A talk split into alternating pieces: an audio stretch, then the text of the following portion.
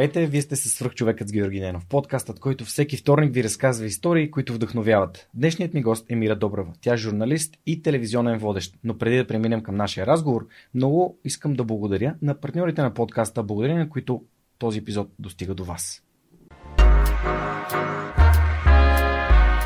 Преминаването на свръхчовекът с Георги Ненов към видео нямаше да бъде възможно без подкрепата на Dynaphos. Затова с Монката искрено ги препоръчваме като място, на което можеш да намериш продукти и решения за фото, видео, бродкаст и кинооборудване, както за любители, така и за професионалисти.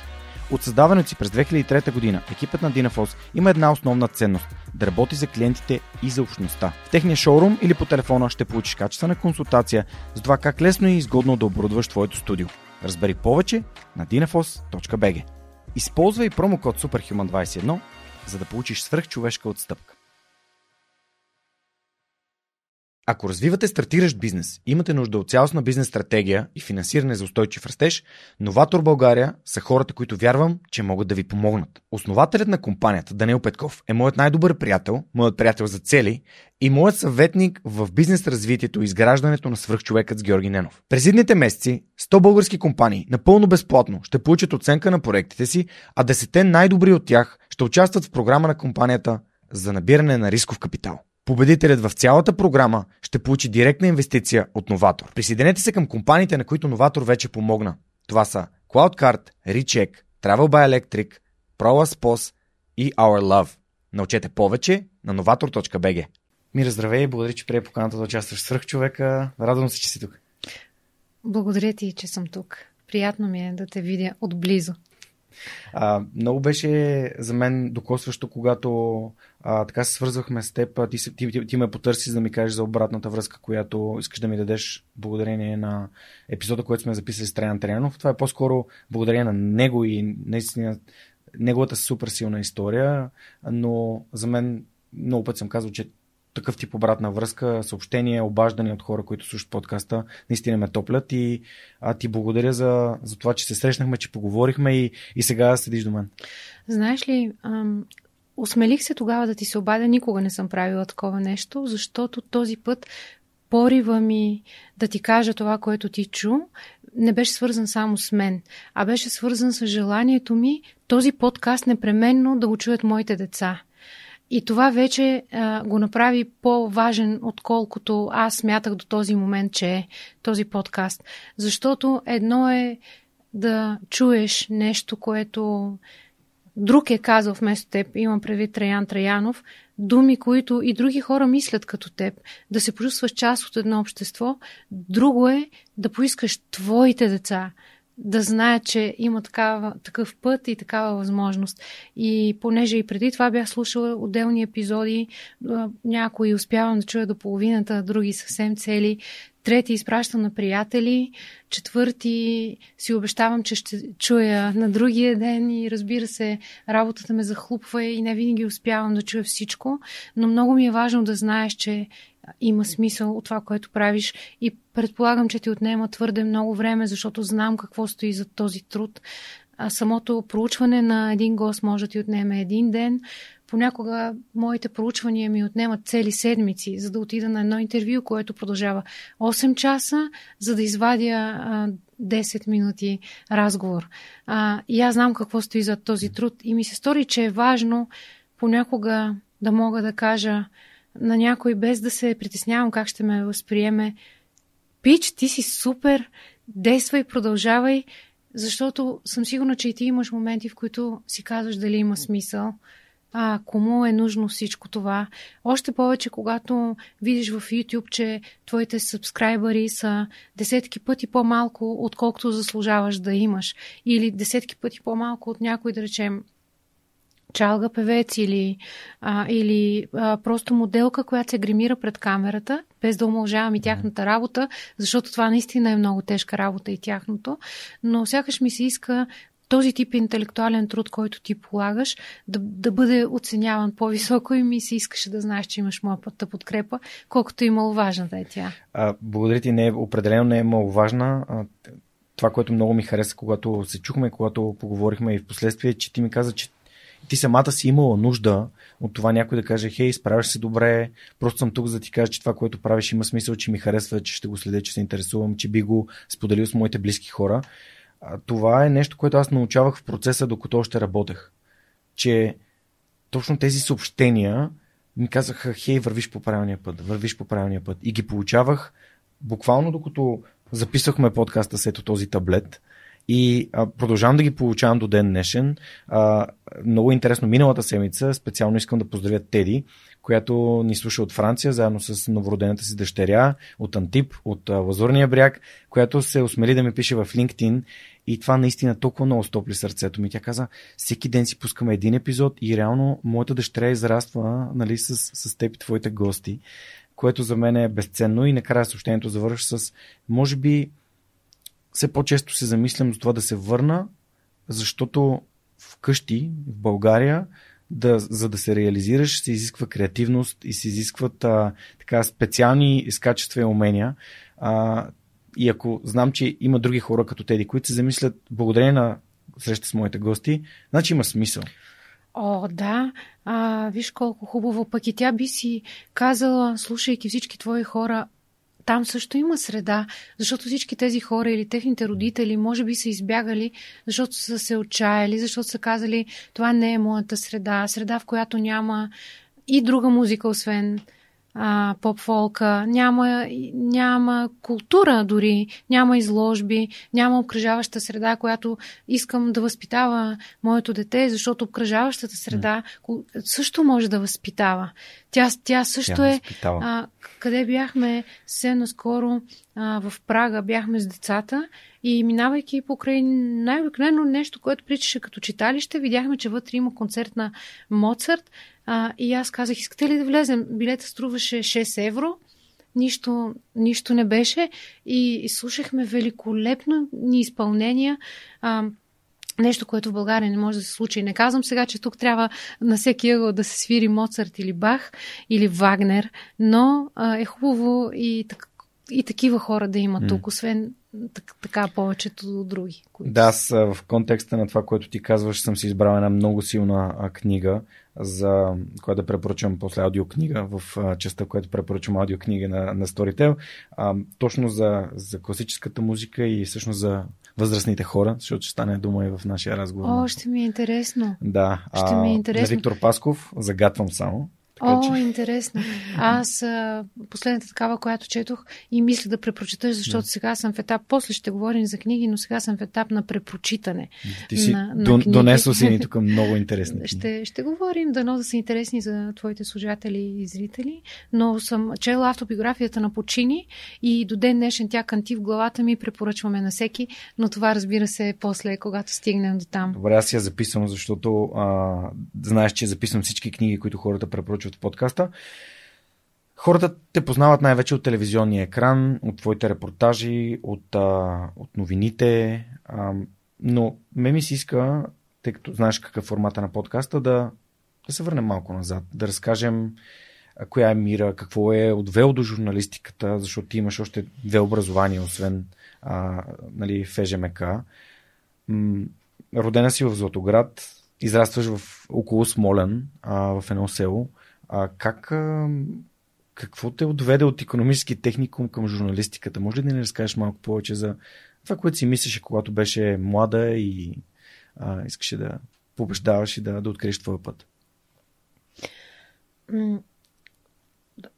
Първо моля зрителите и слушателите да. да знаят, че това, което казваме е истина, защото знам, че понякога звучи невероятно да, да знаеш от съвсем малък, че ще бъдеш това, което си се случил и си самосъздал. Аз нищо, никакъв друг път съм нямала живота си, а, освен този, по който вървя все още и не знам до къде ще стигна. А, журналистиката беше в мен преди да осъзная, че това е журналистика и че това е онова, което ще искам и с което ще изкарам хляба си а, 40 години по-късно. Та дори 49 години по-късно. Защото самото, с самото ми осъзнаване аз, аз, аз нямам други спомени от детството, освен гледането на телевизия и възхитата, която изпитвах от този акт. За мен това беше най-голямата награда.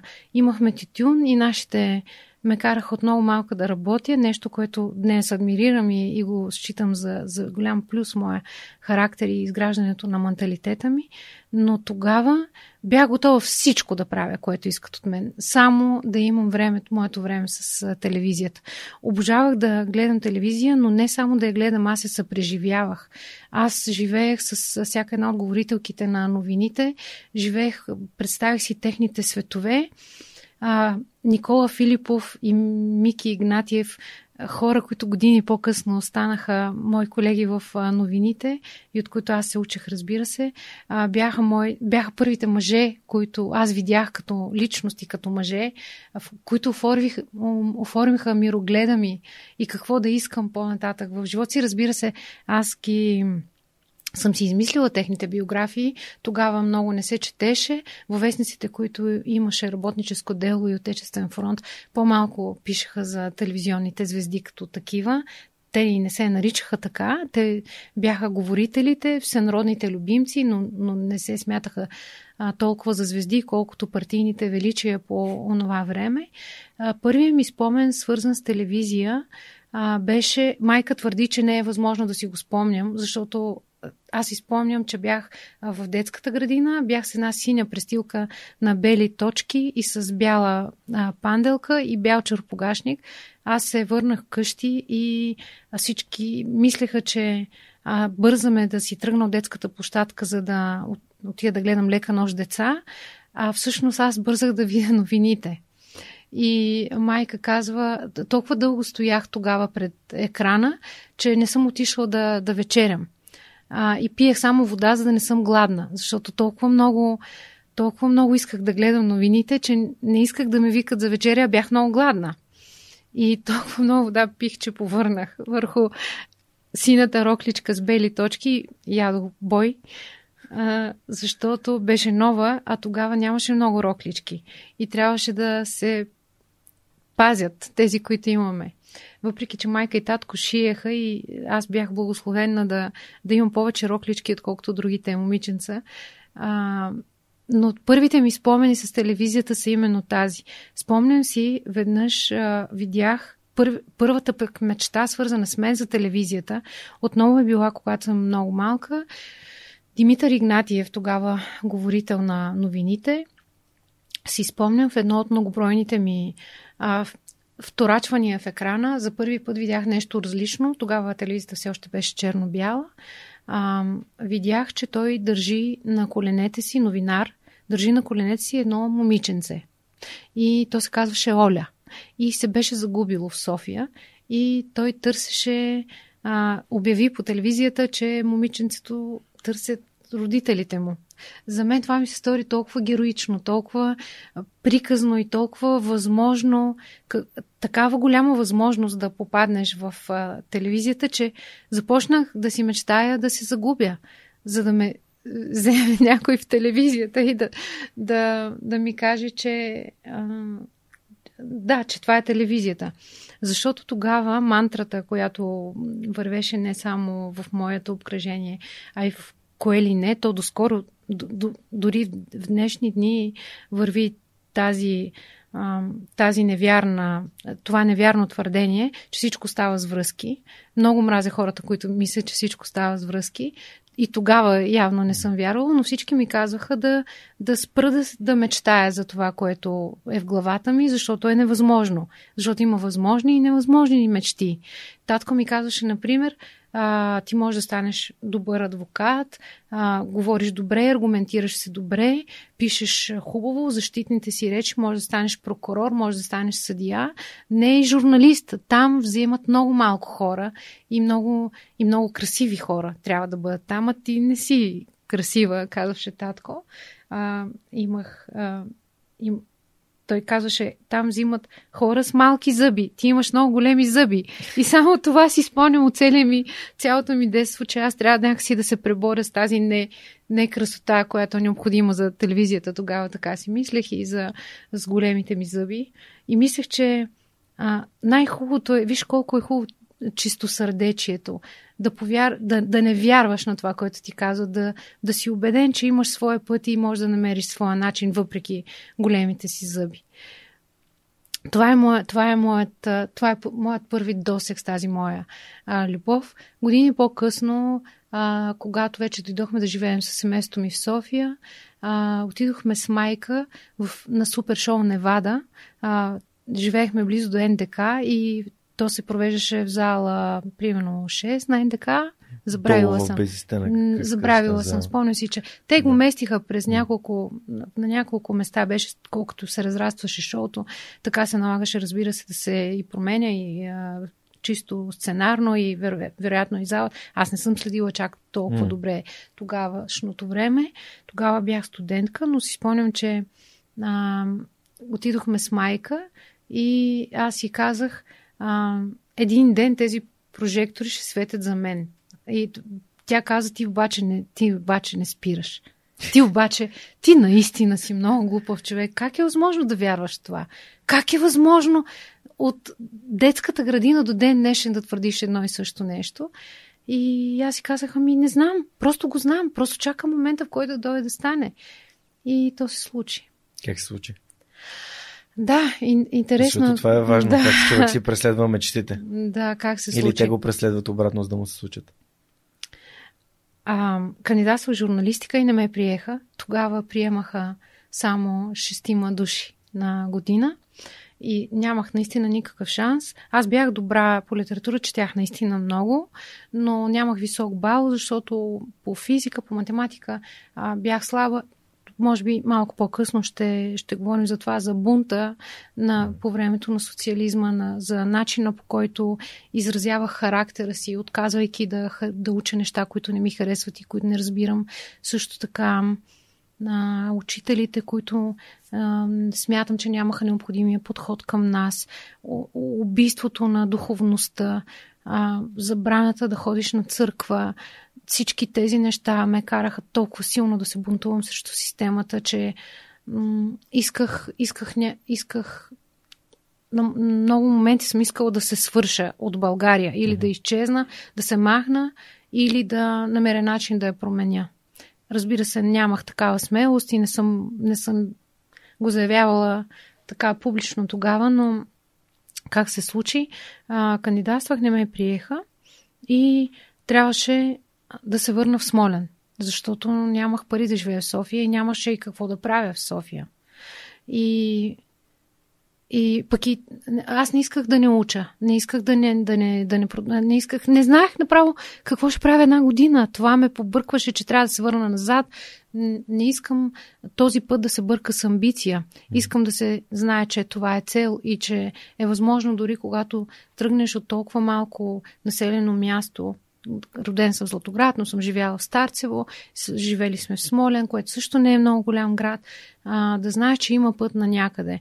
Да знаеш, че дори когато имаш само 7 лева, за да си платиш билета за автобуса и найема, и нищо, и все пак знаеш, че в багажника майката ти ти е сложила в едно найлоново пликче един пататник и един клин.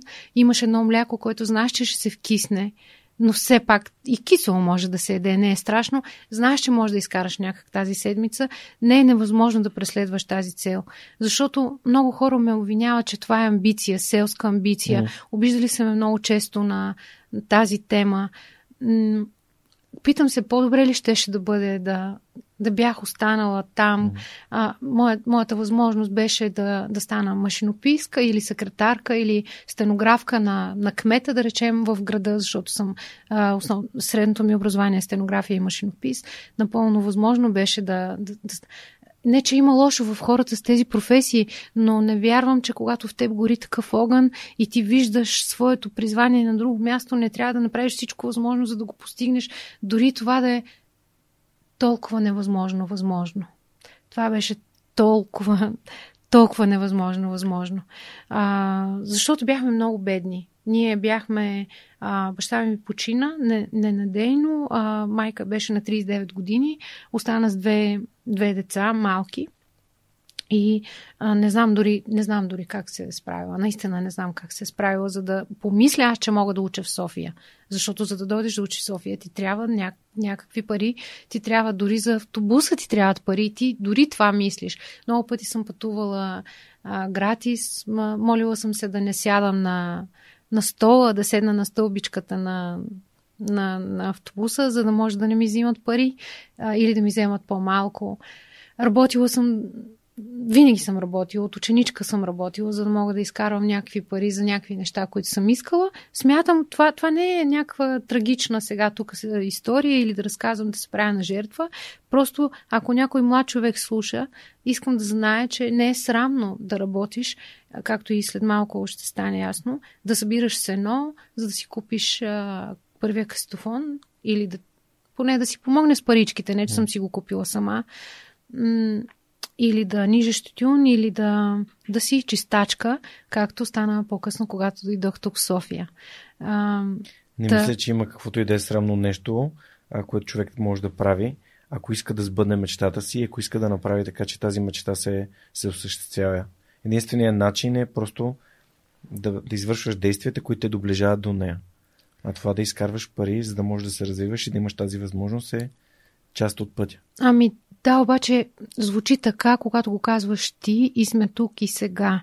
А, много рядко съм срещала някой да ми каже браво за пътя, по който съм минала. Повече е като присмех, като упрек, че го казвам дори, а, отколкото като аз, като Мира, аз се вдъхновявам от твоята история. Плюс това малко хора знаят тази история. А, защото популярните личности в България, към които може би принадлежа и аз, имат по- по-хубаво минало. Да. Минало, с което е по-лъскаво, по-достойно лъскаво. за... беше думата, която ми идва много. Да, а, така, по-достойно за известен човек. А, докато при мен не беше така и аз а, много отдавна взех решение да не го крия. Аз лесно можех, ние с, с цялото семейство сме в София. Аз толкова отдавна живея в София, че аз лесно можех да скрия няколко години в провинцията. Разбираш ли? Но не смятам, че първо трябва да лъжеш своите хора. Mm. Колкото хора ме следват, искам да знаят всичко за мен и да ме приемат така, каквато съм. Ам, и да ме. И не знам защо да не послужи тази история за вдъхновение. Та, като не ме приеха, а, кандидатствах, кандидатствах в датския колеж, понеже, тогава изпитите в университета бяха преди тези в датския колеж и в економическия. Приехаме и на двете места но на мен много, аз много мечтаех, понеже бях с комплекса, че, а, че съм от провинцията и че няма, никога няма да мога да уча в престижните университети, за които четях и слушах. И си мечтаех да до колеж датски, нали, такова едно западно ми звучеше тогава. Говорите за 90-те години на, на 20 век и и си казах, о, аз искам да уча в датския, какъв той економически, тук някакъв Софийски университет. Не, не, аз искам да уча в датския колеж, за да имам такава диплома, която да е някак си много западна. Плюс това ние имахме възможност тогава, ако имахме финанси, разбира се, да си завършим образованието в Дания, стига да има кой да, да те изпрати там. Разбира се, това не се случи. Даже Виж колко много места в последствие обиколих. В Дания не съм ходила. Надявам се а, това да ми предстои. А, и започнах работа в датския колеж. А, започнах да не, уча. И майка каза, то беше платена форма на обучение, много достъпна, изключително ефтино училище за супер много знания, които получих от там. Много съм доволна от образованието си там. Аз и много учех, но наистина ми даде една много хубава основа. Смятам, че е много подходящо след основното образование наистина човек да има един такъв колеж, който който след това да го качи на следващото стъпало, но, но това е друга тема за образователната система в България. А, имахме преподаватели от Англия и от Дания, подобрих знанията си по английски, знаех и гръцки, учех паралелно и майка. И изглежда, че живота започва да ми да стъпвам на краката след, след смъртта на баща ми и след а, боб и картофи до, до посиняване. Просто не исках, мразя до ден днешен боб и картофи. Ние само това ядяхме. Сякаш започнах да се откъсвам от тази, от тази нищета, чисто битова нищета, mm-hmm. която ме не ме, ме отчаиваше не заради самата нея, а заради невъзможността ми да я преобърна и да помогна някак на семейството си да не живее в такава неща. Бях още много, а, много малка, за да мога да, да преобърна такъв един житейски ход. И майка каза, виж, нямам, трябва да се прави плоча на гроба на баща ти, която струва 8000 лева, си спомням, бях тогава. Тогава бяха други парите, преди деноминацията. А, а пък таксата ти за колежа е 8000 лева и аз трябва, трябва да платя плочата, нали? Не може гроба на баща да остане без баща да остане без гроб, така че няма, няма как да учиш. Няма как да продължиш да учиш. За мен това беше равносилно на, на, на, на, на новината за смъртта на татко. То, направо имах чувство, че и аз умирам. Нали? Не можех да си представя, че, че няма да запиша втори семестър. И си казах, аз ще започна работа в София. Трябва да намеря начин да започна работа. И дойдох тук и си спомням, стоях в Диана Бад, сега толкова пъти минавам край тази спирка, чаках 9-4, живеех в студентски град, блок 55, в една много, много малка стайчка, цялата в мухъл. Пред цялото време си мечтаях да, да мога да я боядисам. И си казвах, ако аз някога постигна нещо в живота, ще си купя много голяма стая. Може да е една, обаче ще живее в много голяма стая, защото много ме потискаше тази толкова малка стая и този много муха в нея. И банята беше ужасна. Но прибирах се с 9-4 към Диана Бата, защото съм била там, не помня. И ам, автобуса подмина, пък аз се качих, бях с много мокри крака, беше зима, идвах от Смолен и там винаги е адски студено. А, аз нямах, нямах такива бутуши за, за сняг, а бях с някакви бутушки, които са по-скоро имаха фасон, нали, пък не бяха толкова за, за носене и краката ми бяха много мокри. В Смолен всичко се внася от Турция, за да е ефтино. И а, аз все пак съм била благодарна, че имам и нещо на краката си. И си спомням колко мокри бяха краката ми, цялата бях мокра, исках да се прибера, обаче оставих го 9-4 да отмина и седнах на бордюра. Просто наистина не знаех какво да правя. Не знаех къде да отида, какво да, как да намеря работа. Аз никой не познавам. Ти не знаеш въобще какво да правиш, на кой да се обадиш, за да търсиш работа. И а, понеже нашите някога са работили в Гърция, имах там един, един контакт, някакъв познат ми беше казал, ако имаш нужда от нещо, звъни в София. Изведнъж аз се сещам, то тогава няма мобилен телефон, пък ти трябва ти стотинки, за да отидеш от тези а, автомати да, да набереш ня, някакъв номер. Но в крайна сметка ми хрумна, че аз мога да се обадя на този човек. И той каза, Ами добре, утре ще те пратя при някой друг. Не знам, не си спомням точно какво сега изневиделица стигнах до, до този момент на разговора. Не съм мислила, че това ще го споделям някога. Но аз отидох на следващия ден в една понеже този мой приятел знаеше, че знам гръцки. Знам гръцки, силно казвам на този етап, нали? но знаех горе-долу добре. Ние там имаме и пътникопотока с Гърция е много голям към Смолен и Златоград. И имаме, ти, ти просто си растеш с този език някакси. Те са 4 км до границата, така че не е толкова странно, че съм знаела гръцки тогава. И ме прати в една гръцка компания. А, каза, там отиди, сигурно имат нещо за работа. Поназнайваш тук гръцки, все нещо ще ти намерят. И тази компания се оказа, че е Интраком, която в последствие купи Булфон, а, оранжевите апарати, да. ако си спомнеш, да, които се. все още ги има даже да, по има улиците. Да. Последствие това стана Теленор и, и, да. или Виваком. Не, стана... Какво Космо... стана? А, сега ще кажа. А, го, а, не, К- Глобо. Глобо. Кос... Не беше Космоте. Не, тя гръцката е Космоте. Да. Тя гръцката компания купи българската и направиха Бул фон, си спомням. И след това Абе сега е едно или Виваком или Теленор, не си спомням. Сега са, сега Теленор, са Теленор Виваком са БТК. А, точно така. Обър... Да, точно така. Да, okay, да. Точно така. Okay. И така, и аз отидох там. Огромен офис на Цариградско шосе, тия високите блокове, големи стаи. Моята. Викам, каквото и да ме вземат тук да работя, ще работя само и само да гледам тия големи стаи, да не се прибирам в студентски град. По-малко часове да съм в малката стая студентски град. И обаче те ми казаха, ми няма сега, нали, няма тук. Каквото беха много бедни години, наистина хората търсеха много работа, криза. Края на 90-те, да. Да, края на 90-те беше много страшно, но ми, и, ми казаха, виж, няма какво да правиш тук. Тук единственото, което има, може чистачка. Имаме свободно място за чистачка. И аз казвам, ми добре, колко е заплатата? Толкова, не помня колко, толкова викам ми чистачка, чистачка. И се оказа, че долу, малко по-долу на Цариградско шосе, много близо до редакцията на 24 часа, имаха още един офис, който се занимаваше с някакви печатни издания, но в него също си търсиха чистачка. И всъщност аз започнах чистачка в двата офиса и така си докарвах заплатата, която ми даваше възможност някакси да живее тук между пататниците и боба, които майка ми пращаше и мекиците за закуска, защото те бяха най-ефтините в студентски град и възможността да, да, да живе, някакси да оцелея, докато майка може да ми събере някакви пари и да, да ми помогне. В крайна сметка, тя си намери също работа в София, където заплатата беше много по-голяма. Дойде да, дойде да живее тук и така вече моето съществуване не беше чак толкова на, на ръба.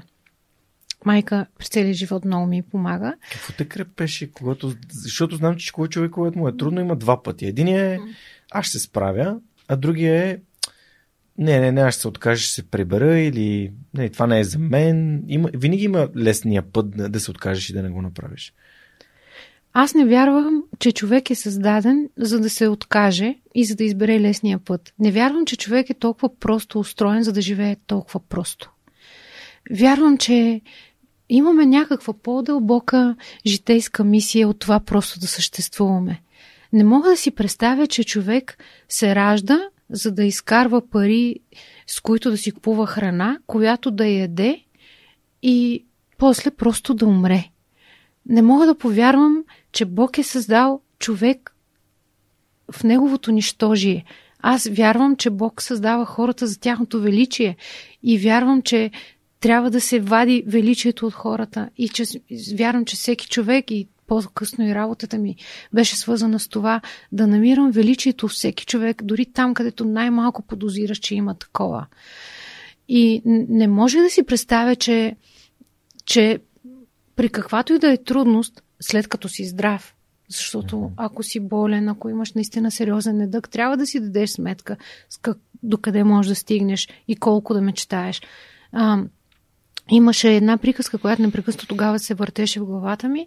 Щом можеш да си го помислиш, значи може да стане. И след като аз съм си го мислила и си казах, защо пък да е толкова невъзможно. Разбира се, било ме е срам тогава. Аз много криех, че съм mm-hmm. чистила офисите, наистина. Аз не отивах в Смолен да... Защото си ходех събота и неделя на дискотека и така в по-познатата среда. Връщах си се в петък с автобусчето, 7 часа, до Смолен, обаче сълта съм на дискотека, нали?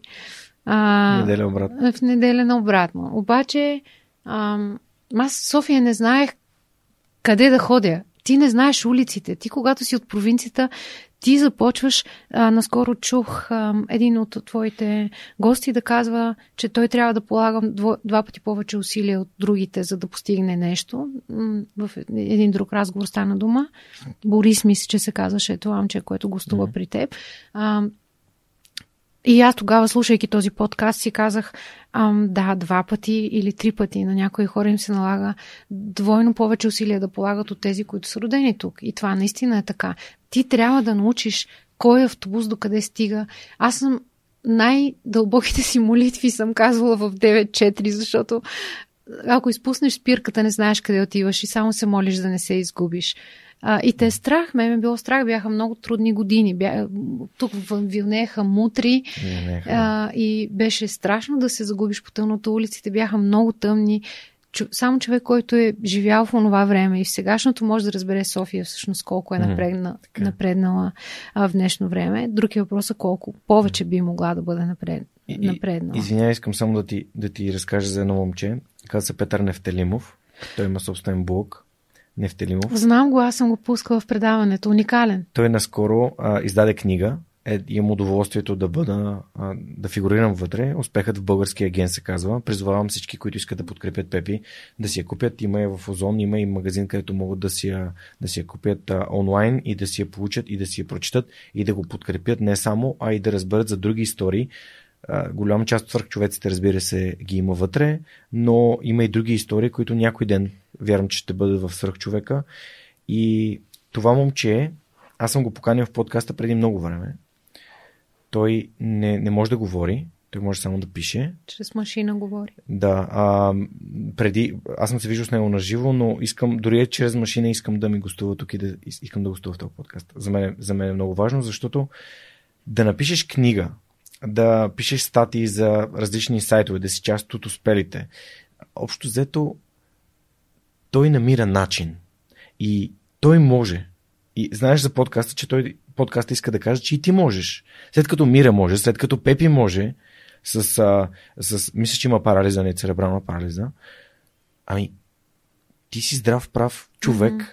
няма значение да си на 30 или на 40, ако искаш да направиш нещо, и ти можеш да го направиш. След като всеки може. Твоя подкаст непрекъснато доказва това. И затова е толкова хубаво, че каниш хора а, не толкова, с не толкова лустросано минало и а, лек, лек живот. А, напротив, точно другите, които са извървели наистина двойно повече крачки от останалите. И тогава, и тогава и планината ти се струва по-висока, обаче и върха е много по-трудно достижим и когато го достигнеш, разбираш, че а, е много, много, колкото и да е самотно там, защото е много самотно, се оказа години по-късно, а, все пак е ветровито, а, но, е, но е хубаво. И само като погледнеш надолу и си виж, виждаш колко много си извървял и си казваш, добре, струваше си. Да, сега мога да го кажа вече на всеослушание, за да знаят и другите хора, че пътя винаги си струва, всяко усилие си струва. Вярвам, че няма невъзнаградено усилие. И няма покорен връх без целия път до него. Да, да. Да, иначе ако някой те е занесъл там много, много бързо падаше и много краткия път не е пътен на успеха а, сигурност. Та да довърша да, темата ти, си... че те прекъсна. А, не, не, приятно ми е, че си говорим да довърша само темата с а, как, как стигнах до телевизията. А, работих си аз като чистачка и а, веднъж а, една гъркиня, мисля, че беше жената на някой от шефовете, а вътре ние, а аз ходех след работно време за да ти не мога да стоиш там през офиса през деня. И чаках да се свършат. Пък тя нещо има, някаква работа е имала вътре. Не знам и ми казаха да стоя отвън, докато тя излезе, за да влезе аз да почистя. Нещо и не бяха доволни от работата ми. Аз нямах професионални умения. Тогава за първи път си спомням в България влизаха препаратите за чистене ние бяхме, имахме веро, преди това е прах за пране. И си спомням, бях купила, бяха ми дали пари, които за мен бяха купища пари тогава. Си спомням колко внимавах да не объркам нещо. И, а, и бях купила някакъв препарат за почистване, полиране на дървени повърхности, обаче не съм знаела явно как се ползва и аз полирам с парцала и то става супер хубаво, като го гледаш, обаче да не го докосваш. Докоснеш ли го, стават едни мазни петна и много ми се караха или да се науча да чистя, или нали, ще си ходя и много ме беше страх пак да не съм грешила нещо. И тази жена излиза и каза, ти кажеш, агапи му? Пяо, морфи копела, пои се ти канис а, какво правиш, моето момиче тук? Какво прави това хубаво момиче тук по това време? И аз казвам и чистачка съм, нали, дошла съм да изчистя. Тя каза, какво ти чистачка, защо лъжеш ме нещо и така. И Казах, на гръцки отговаряш. Да, да, да. Седнахме да си говорим, mm. имаше нещо като предвери mm. с едно бяло, а, с, бяло става с някакво диванче. И седнахме там и тя седна и започна да ме разпитва. Аз, както виждаш, обичам да, да разказвам. А, споделих и тогава, казах и, че имам мечта. Тогава за първи път си спомням, че си споделих за моята мечта гласно. Защото то беше... Аз вече с израстването бях се научила да крия тази мечта, че тя е толкова срамна да. и невъзможна. Смешна че... за другите. Смешна, че... Ох... Извинявам, а всъщност това, което правим в момента и този подкаст е свързан с това, че аз споделих моята мечта. И го споделих на човек, който не познавах. И тогава тя се върна към мен тази мечта и каза ми, то такъв подкаст няма ми направи. Вау, не знаех да, това. Еми, да, извинявай. А, това е на едно събитие, на което аз просто трябваше да си поделя мечтата. Аз я дефинирах, че моята мечта е да помагам на другите да живеят по-добре и да бъдат по-щастливи. И тогава я казах на Мариан. Мариан се казва момчето, приятели сме на Фейсбук, още той живее в Стара Загора. И въпрос се върна към мен и ми каза, окей, а теб какво ти промени живота към по-добро и те направи по-щастлив, ми един подкаст, ми то такъв няма, ми направи. И с моят приятел, с моят приятел таблета и с моят приятел Радо сложихме го пред а, Лазар Радков и казахме, Лазар, ти си моят първи гост, правиме го. И така започна всичко. Така че споделянето на мечтата е а, дори само това си вземат хората от този подкаст. Това според мен ще бъде важно да не си крият мечтата и да я споделят, защото подозирам, че ще продължиш историята за това как твоята мечта изведнъж стана по-възможно. Да, но времето беше 90 четвърта година, 95-та, тогава не се говореше за този психологическия подтекст на изричането на мечтата, какво, до какво водят думите. Нямахме такива книги. Разбира се, аз една от книгите, които тогава четях много, беше как да печелим приятели и да влияем на хората на Дейл Карнеги. Изключително много четях Карнеги. Чух, че някой го нарича Карнеги. Да. Аз така го знам. А, и, но това беше единствената литература, до която имахме доста по-различна, а, която, която всъщност обясняваше а, силата на думите, силата на мисълта и силата на твоята цел. И аз не знаех, че не знаех, не и казах това на, на гъркинят. Сягаш исках да споделя. Може би съм била вече много уморена от тази мечта.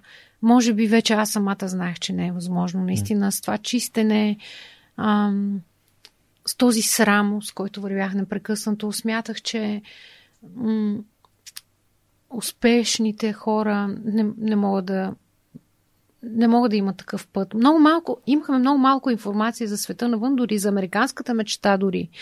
Ам, за да смея наистина да вярвам, че е възможно това, което искам. И тя каза, какво? Паросиастрия е думата на гръцки, която означава телевизионен водещ. Водещ на телевизионно предаване. И аз много обичах тази дума и си я употребях за щел и за нещел. И, и понеже да ни обяснявам сега, че искам новини, пък такова, пък и бях доста руса, бледичка, такава не, нестабилна. Новинар, да, да си трябва да си стабилен, да стоиш здраво, да, да вдъхваш доверие на хората. Аз с едно тънко гласче, не, нали, щеше много да ми се смея, ако бях казала, че искам да съм новинарка. И затова казах, Парусиастрия. И тя каза, добре, а какво правиш тук? Отиди да станеш парусиастрия. И аз ма как да отиде? Тя каза, ми отиди в телевизията и кажи, че искаш да станеш. Защо си тук? И аз казвам, ма как да отида в телевизията? И тя казва ми, сигурно има някъде конкурси, не знам, отиди някъде. И аз казах ми, окей, окей, сега ще влезе вътре да почистя и то, това чистене, а, все едно танцувах, си спомням. Аз си пусках понякога музика, разбира се, и чистех танцувайки, но тогава не си бях пуснал музика. Целият ми мозък беше съсредоточен в това да отида някъде. Не знаех къде, абсолютно не знаех къде е Сан Стефано. До гръцкото и... посолство. Да, но то, то сега е гръцкото посолство там. Да, Преди да. май е било някъде другаде, но виж, това не го знам. Да, просто така е шегата. Но а, аз много, много се страхувах. И комплексите понякога те събарят. И все пак това, което са ти казвали майка ти и баща ти, не ставаш, няма да станеш, а, то си работи на вътрешен план. И си спомням, прибрах се аз в а, студентски град, имахме някакъв телевизор и по този телевизор, освен БНТ, а, вървеше, имаше една телевизия TV7, първата някаква ефирна софийска телевизия тогава. И аз съм тъкнала на TV7, нямам представа защо. Постоянно гледах БНТ, разбира се. И а, изведнъж отдолу на TV7 виждам тече крол. Тогава не знаех, че се казва крол. А, че се набират. Представи си, какво съм чула. И защо съм го чула? Че им, ще има нова телевизия в България. Нова телевизия, не TV7. Да. Пишеше някаква нова телевизия и се набират хора. И аз припаднах. Аз припаднах, защото а, той изтича бързо, ти го чакаш да мине пак, Запиш нямаш телефон. лище, да запишеш телефон. Аз съм в паника, защото да. всичко това се случва много сгъстено на фона на а, колко да е било тогава, 20 годишната ми мечта, нали, до този момент. И, а, и в крайна сметка отидох в новата. Не посмях да отида в БНТ. Не посмях. Нямаше как да отида в БНТ. Това просто нямах. Смятах, че за там трябва. За БНТ той е и така, но трябва много, много да знаеш. Наистина да имаш, все пак да имаш бекграунд, да имаш самочувствието да поназнайваш нещо, за да кажеш аз искам то. Дори тогава съм знаела, че не е достатъчно просто да си красив или да знаеш два езика. Няма, те не могат да ти помогнат, ако нямаш другото знание, за което да кандидатстваш. И кандидатствах в а, нова телевизия. И може да, да си го чувал това. Взеха ме веднага а, взеха ме веднага без да знаят защо. Аз исках много да работя в новините. Те ми казваха тогава, че не съм, а, нали, визията ми не е толкова подходяща, повече за ентертеймент или така нататък. Тогава телевизията беше сръбска. И си спомням, Борис Костов се каза, че човека, Бог да го поживи, дано да е жив и здрав, не съм го виждала от тогава, но той си спомням, каза ти, какво чакаш, какво стоиш? Тогава стоях, стоях на вратата, наистина. Стоях просто и чак той каза ти какво искаш и аз казах ми, искам да стана журналист. И той каза ми, ти изглеждаш като един милион долара, така че си добре дошла. Имаш възможност да станеш, може би не журналист, може би водеща на предаване. А, имаше кастинг тогава за едно предаване, казваше се тя, някакво женско предаване ме пробваха, после за някакво кино предаване ме пробваха, но аз си казвах, не, не, аз искам да съм в Нюзрума, искам да стана новинар. И така започнах първо на, на стаж в нова телевизия, а, като в новините, директно в новините. Още без образование. Да, още не бях завършила колежа. Още не бях завършила колежа. Но не бях и завършила с мечтата си да стигна до, до БНТ, там където всъщност виждах, че се прави истинската журналистика. Кандидатствах, исках да уча завърших колежа. След това имаше възможност да се, за висшето образование да се завършат още две години в УНСС, заради което записах и УНСС-та си, взех дипломата за висше образование и междувременно кандидатствах в БНТ за едно економическо предаване, смятайки, че след като уча в УНСС и съм завършила економически техникум в Смолен, направо съм си готова да ме вземат в как да не ме вземат. А, Хачо Бладжиев, тогава беше първата ми среща с Хачо Бладжиев. Години по-късно той гостува в моето предаване в БНТ, но тогава, тогава много хубав урок ме, ми даде, така скастрайки ме. Първо ми направи забележка за начина по който съм си сложила лака за ногти. Тогава сама, разбира се, се лакирах и си бях изцапала кожичките на, на, на пръстите. Бях със същия цвят лак, между другото си спомням, тъмен. Той каза, добре, добре ти е маникюра, късе, черен, тъмно-червен лак. Това е хубаво, но си се изцапала. Не можеш да дойдеш така на интервю. Плюс това косата ти е много дълга. Когато акъла ти стане колкото косата ти, тогава ще дойдеш пак. Отрязах си косата. А това обесърчи ли всъщност или по-скоро ти каза, окей, това са стъпките, които трябва да направя след, за следващия? Не, не ме обесърчи, защото той, не, той ми каза следното нещо. В теб има подпълка. Каза той, откъде си? От Смолен. А, ми в теб има нещо. Виждаш ли как да. нали, контекста на целия разговор изведнъж стана положителен с да. това, че а, защото нали, хората обичаме да чуваме не, не ставаш, ето това, ето виждаш ли, мама и тата са били прави, аз не ставам, но не чуваш. Виж, това и това са стъпките, направи ги, виждам. Так, така че затова ти подозирах за тази част от историята, не, не съм я чувал. Да, и, и усетих, че окей, той нарочно ме отрязва, но, но видях, че това е за да наистина да подобря знанията си, да започна да чета повече. Той ми каза това, че знаеш малко английски, малко гръцки, нито езикът ти е толкова на, такъв, на такова високо ниво, че да припадна тук, нито университетът ти е такъв, че да припадна тук. Нали? Търсех, между другото, тогава се търсеха а, водещи за економическо предаване, аз ти казах. И аз си казах ми, добре, значи след като знанията не са ми достатъчни за економическо предаване, може би знанията са ми достатъчни за детско предаване. И почнах да следя за конкурси по БНТ и обявиха конкурс за предаването Здравей, което години по-късно стана факт, но аз тогава кандидатствах за него и там не ме взеха. Там пък вече бях доста голяма за това предаване, търсиха по-скоро тинейджер за водещ. Аз продължих да работя в нова телевизия а, и, а, и се ожених междувременно, а забременях и точно си мислех, 97 година си мислех, че няма да стане тази работа с телевизията. Наистина, нито имам познания, нито имам познати.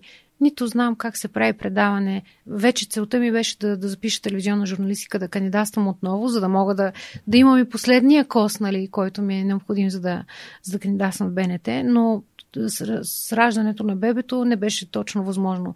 Точно тогава да уча, бяхме по квартири, пак беднотия, пак кризи в България и така нататък. Брат ми е роден 97 много добре спомням. Аз съм бил на 10-11 години и спомням какво беше, като го взимахме от майчин дом. Края на януари 97 година, буквално, докато горяха гуми по кръстовищата. Да, да, бяха много трудни години. Аз съм родила 98 година дъщеря ми, така че смятай колко трудно ми е било наистина тогава и колко беше невъзможно да мисля.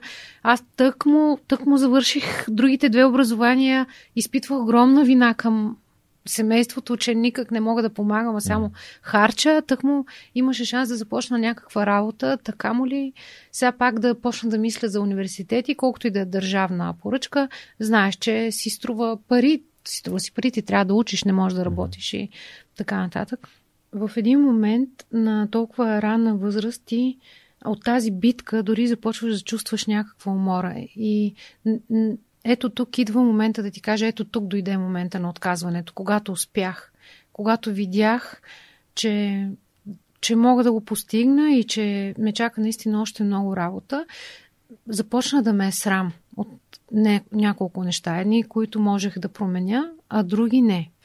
Беше ме е срам, че не изкарвам пари и че тежа на, на плещите на майка си и на тогава на тогавашния ми съпруг беше ме срам от начина по който бях облечена, защото съзнавах, че ам, ти когато попаднеш в една среда и тя е столична градска среда, трябва да и додаваш, трябва да я облагородяваш, трябва да, и, да я извисяваш с начина по който говориш, с начина по който се държиш и дори с начина по който се обличаш.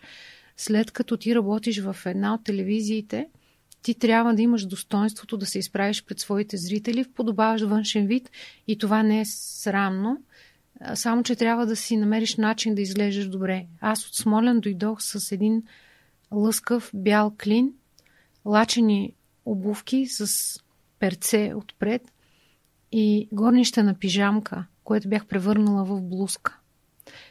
И се надява хората да не знаят това. Само, че на пазара имаше и други такива пижамки и хората спяха с тях и знаеха, че това е пижамка. До ден днешен, като видя тази снимка, ми се плаче, защото е, е трогателно, но аз знам, че тогава на тези години съм го възприемала наистина като срам и като унижение не към мен, а към града, в който съм избрала да живея. Защото смятам, че столицата заслужава градски хора и подходящи за средата и хора. Защото смятам, и тогава смятах, че средата също благородява. Защото смятам, че не трябва да псуваш, че не трябва да говориш на диалект, не трябва да люпиш семки и да ги плюеш пред лъвовете на съдебната палата. Защото смятам, че това е нашата столица и тя заслужава своите достойни люде. Защото Обожавах Николай Хайтов и тогава и се гордеех, че той пише за хората в родопските села, откъдето произлизах аз, но знаех, че Хайтов е в съюза на българските писатели и той, той е сред тях, върви по същите тези улици. И аз минавам по неговите стъпки. И аз трябва да вървя достойно, с неговото слово в душата си и с неговите стъпки по дори. И съзнавах, тогава дойде умората от съзнанието, че не мога да няма да мога да, да се преборя с беднотията, с нищетата а, и с недоимъка, който беше от една страна заради економическата установка в България, от друга страна заради собственото ми битие и происход. От друга страна си давах сметка, че ми трябва тогава за първи път си давах сметка колко малко знам. Колкото много четях, всъщност си давах сметка колко още много имам да чета, колко неща трябва да наваксам а, и как за да заема своето достойно място. Съжалявам за клишето и шаблона в тази на тази платформа, така да се каже, журналистическа, а, пък, чисто творческа дори, аз трябва да положа още много, много повече усилия. А, първото усилие, което направих е да си, а, да, да си наема логопед срещу вършене на някаква работа, за да мога да оправя диалекта си. Имаше ли списък с неща, които трябва да направиш или беше план в главата ти, окей, Просто се Не, захващам кое е по-спешно.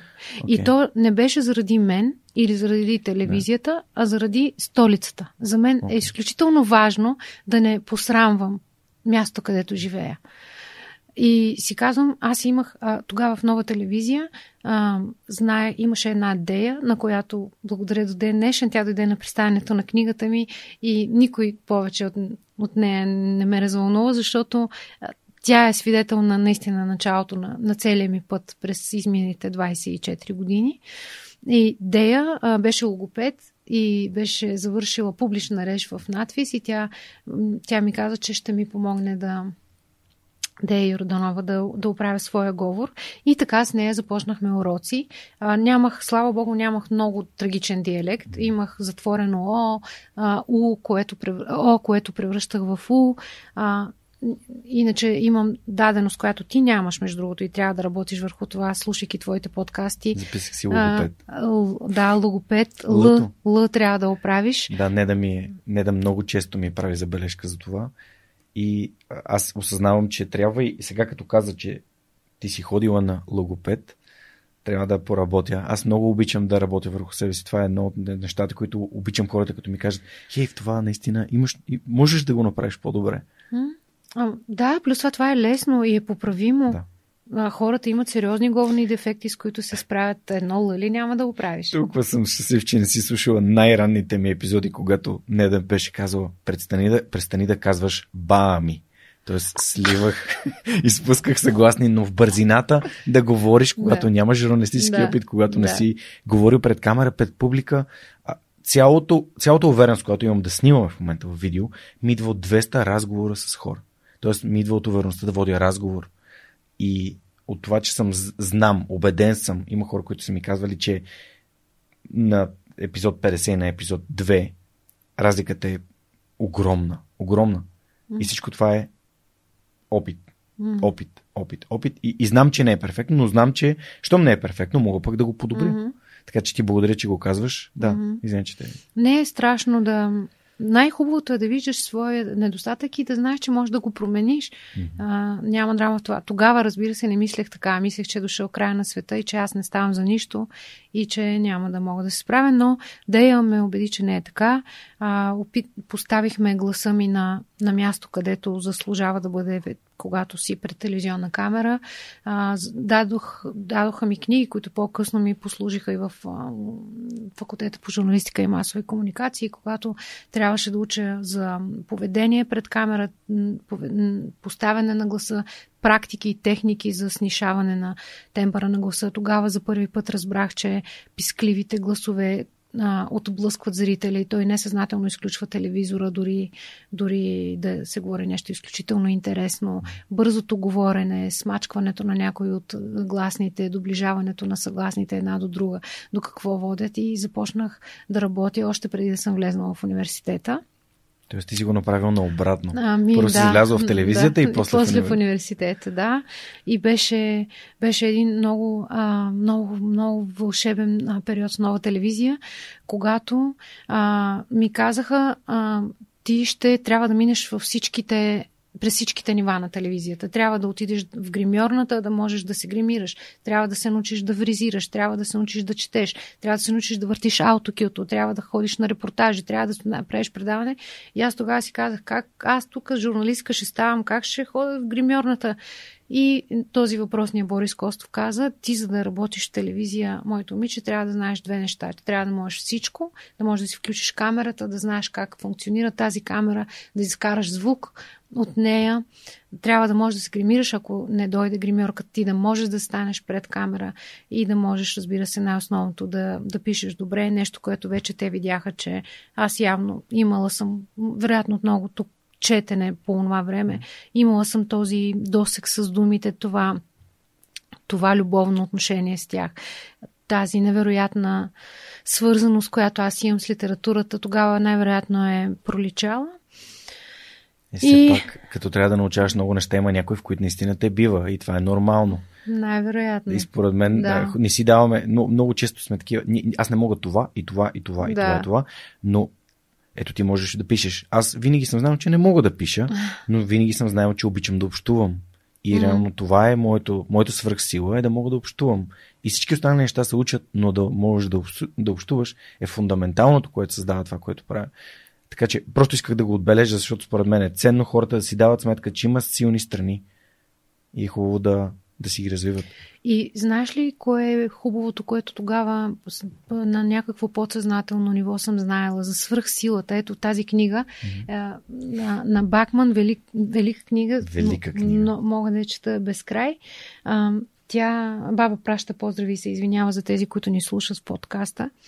А, тук за първи път го видях а, форматирано като мисъл, а иначе винаги стои в подсъзнанието ми. Знам, че всеки човек има своята суперсила. Въпросът е да я откриеш и да, да, да, да, ако дори да не я развиваш, тя е супер сила, тя сама по себе си е достатъчна. Стига да, да я виждаш в отсрещния човек. Ние в България сме свикнали да търсим супер слабостта на другия човек, не да виждаме супер силата му. И ако се научим да виждаме супер силата у всеки човек, ще крачим с много по-бързи темпове напред. Но после, когато стигнем до книгите. Моята супер сила бяха думите. Още тогава го знаех и знаех, че с тях мястото ми може да да се, може да закоравее журналистиката. Това, което исках тогава да се утвърдя, да се укрепя, да, да бъда там, където съм, без да, без да преча някому, исках да си извървя моя път. И а, тогава дойде казаха ми, че трябва да си почина. Очевидно не бях почивала, не помня колко месеца в нова телевизия. Ми Разделиха ни на екипи и ни казаха тази седмица, една седмица работите, една седмица почивате. И така аз се случих в екипа, в който трябваше да почиваме. И аз се разболях. Аз физически се разболях. Аз получих мускулна треска, боляха, като грип се разболях. боляха ме корените на косата мускулите ми боляха от това, че аз няма да отида на работа.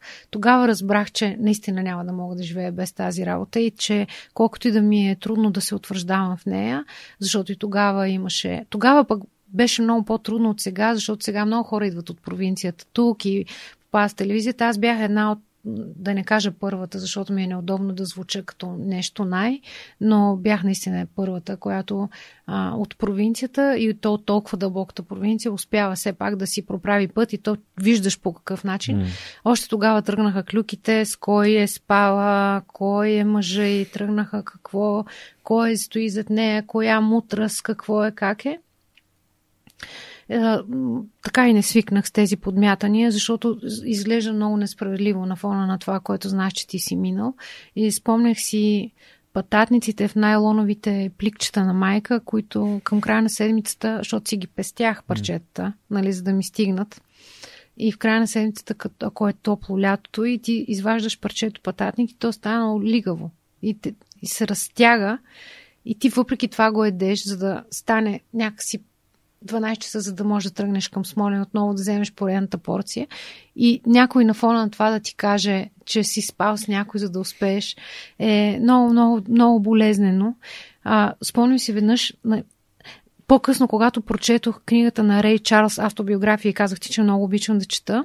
И адски интересна автобиография mm. на Рей Чарлз. Не знам, скоро не съм я виждала. Най-вероятно се издава отново.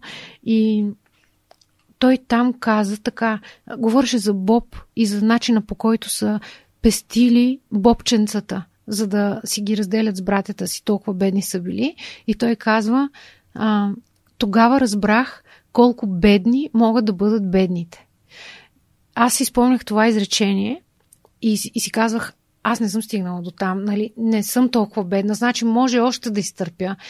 И си спомням веднъж, а, свекърва ми ми беше дала един буркан гъби. Да си го направя с ориз. И аз, и аз казах, ам, и аз много си ги пазех тия гъби, защото за, за оне момент, когато трябва да разделяме гъбките с мъжа ми тогава, го пазех много този буркан гъби за най-трудния момент. И той дойде. Една зима и имахме ориз, обаче аз викам, имам гъби. Ще стане страхотно ризото. И отварям буркана. Само в момента, в който го отварям и видях, че той не е из пъшка, така да. знаеш как се отваря. Да.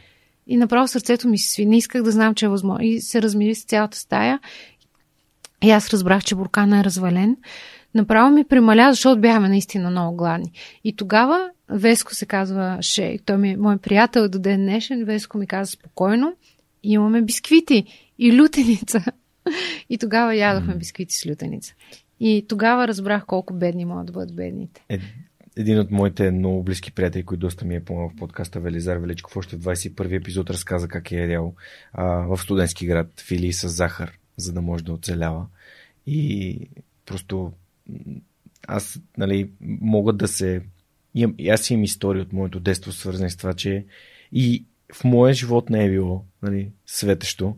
Спомням си, всяко ходене до Горна Ряховица беше прибиране с штайгите, с а, бурканите, с зимнината и мазето и, и така нататък.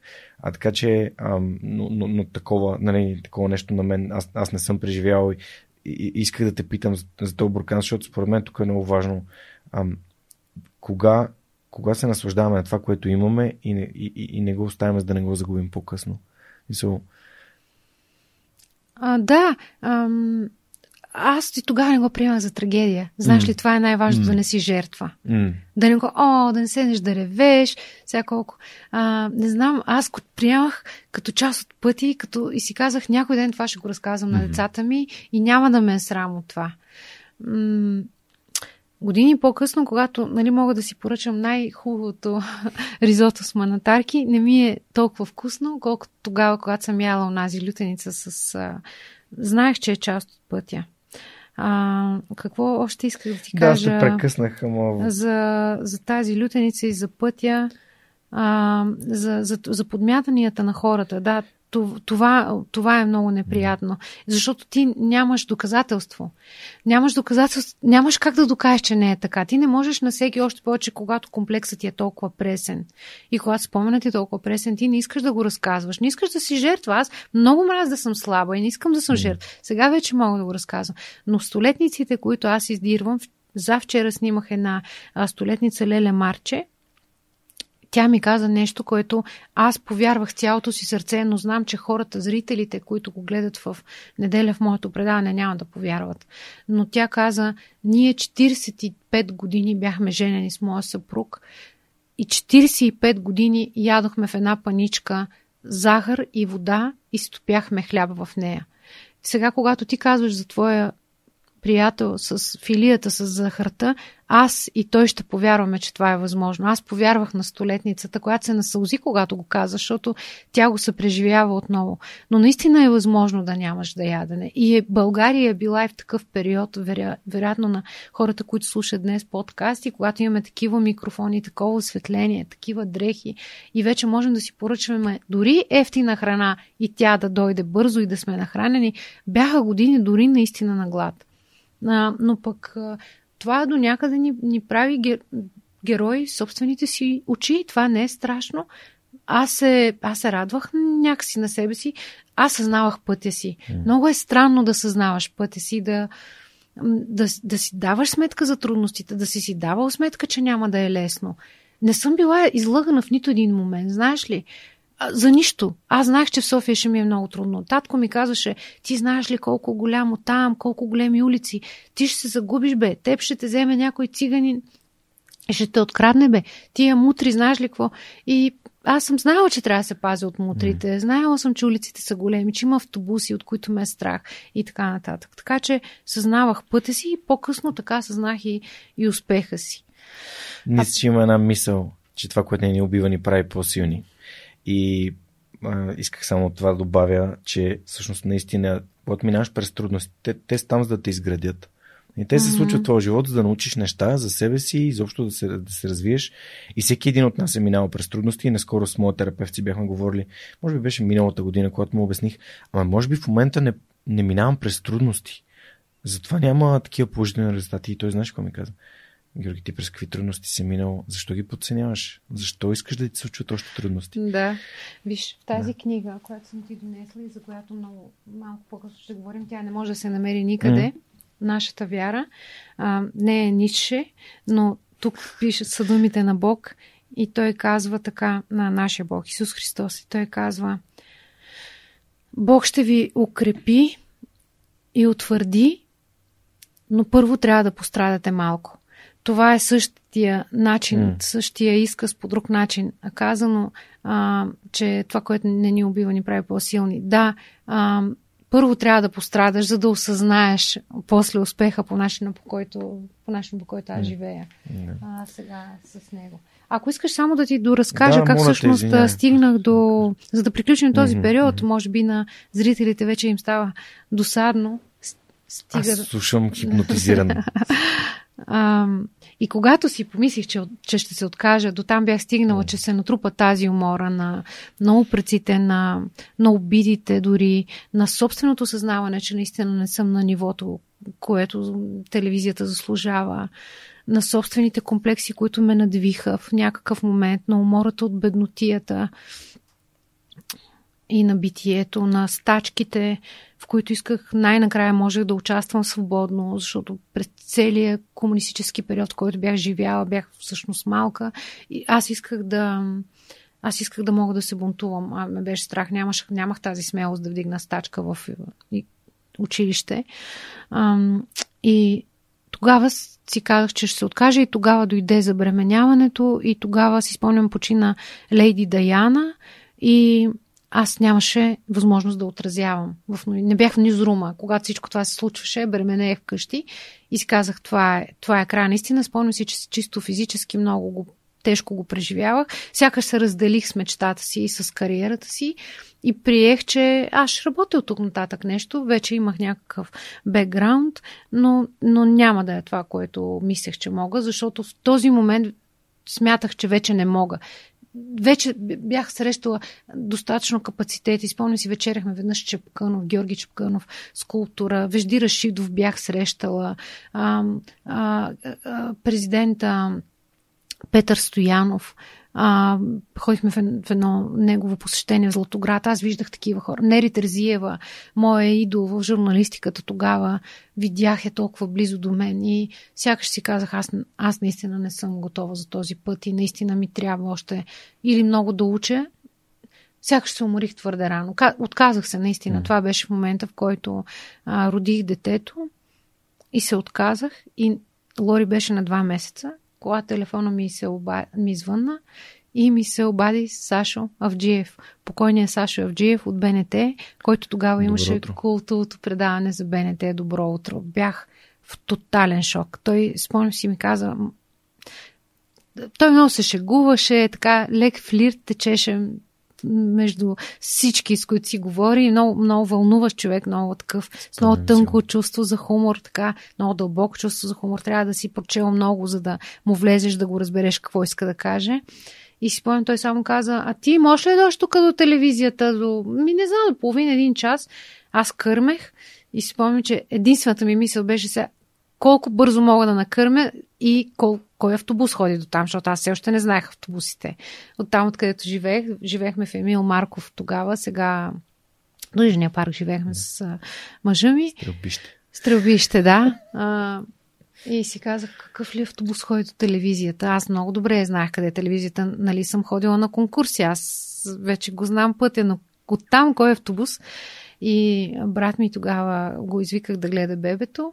И аз отидох, отидох на среща с Саша Евджиев и тогава всичко започна. Той ме взе на работа веднага, ме покани в неговото предаване да съм водеща на рубриката Любопитни новини.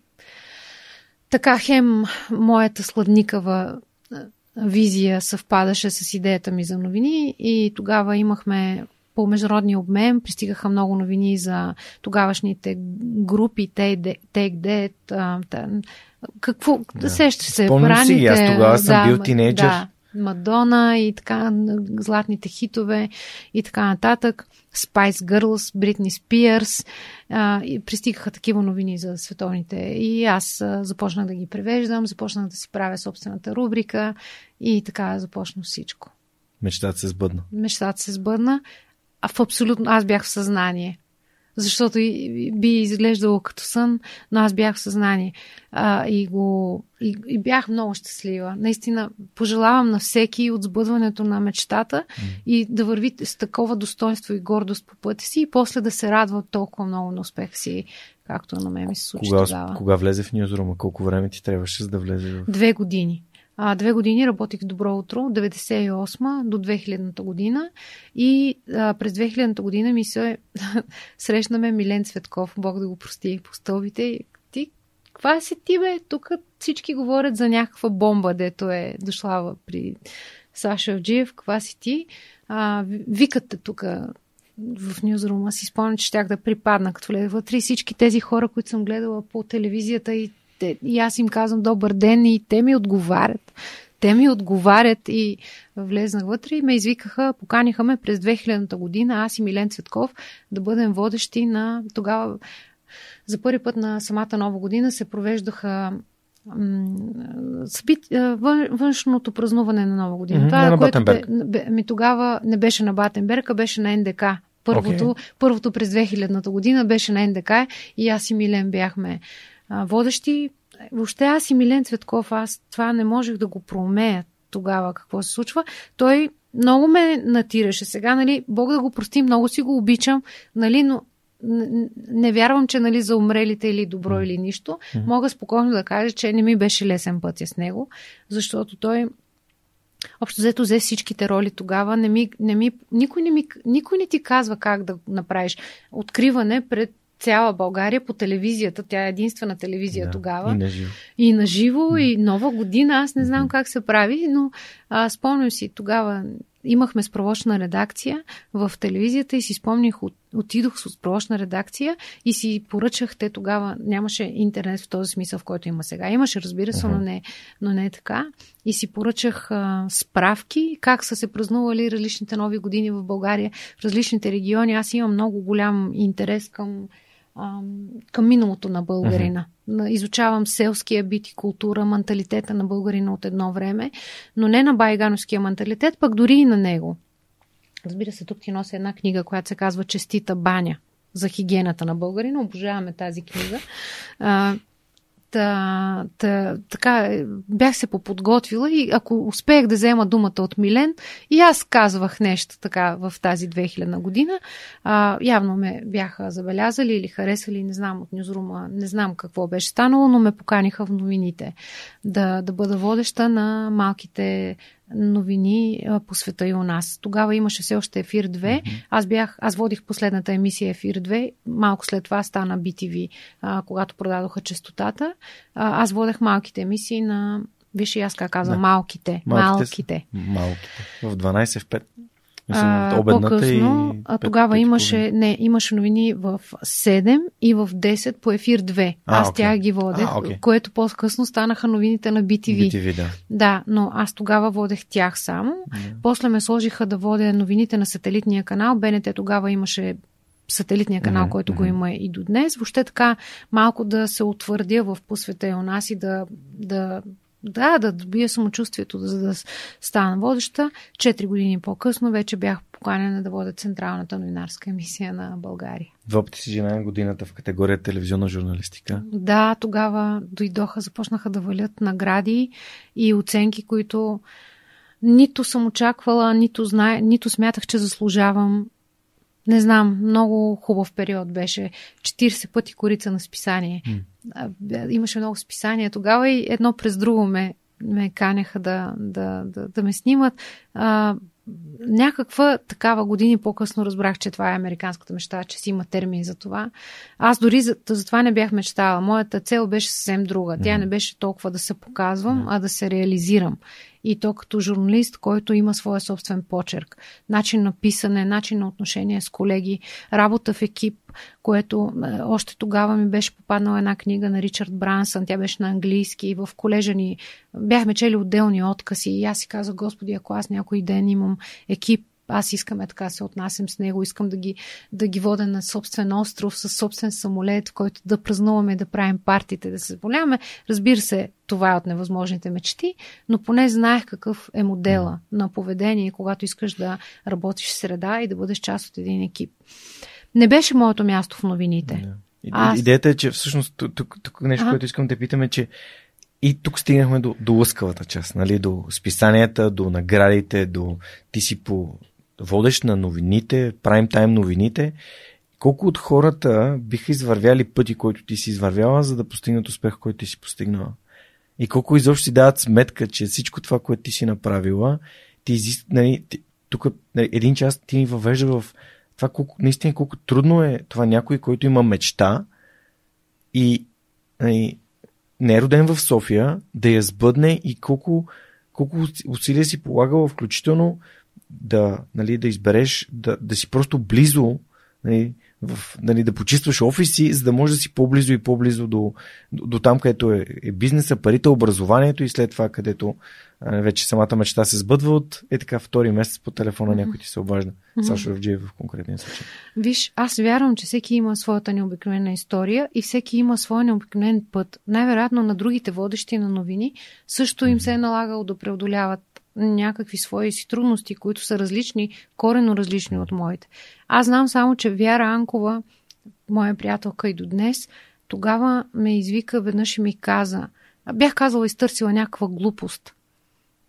И тя ми каза, виж, това, което кажеш ти, ще се гледа два пъти повече под лупа. Същото изречение, ако го каже друга твоя колежка, с друг бекграунд, с друг mm. происход, с друг път, по който е минала, Нейните думи ще се приемат като шегичка и то сладка шегичка.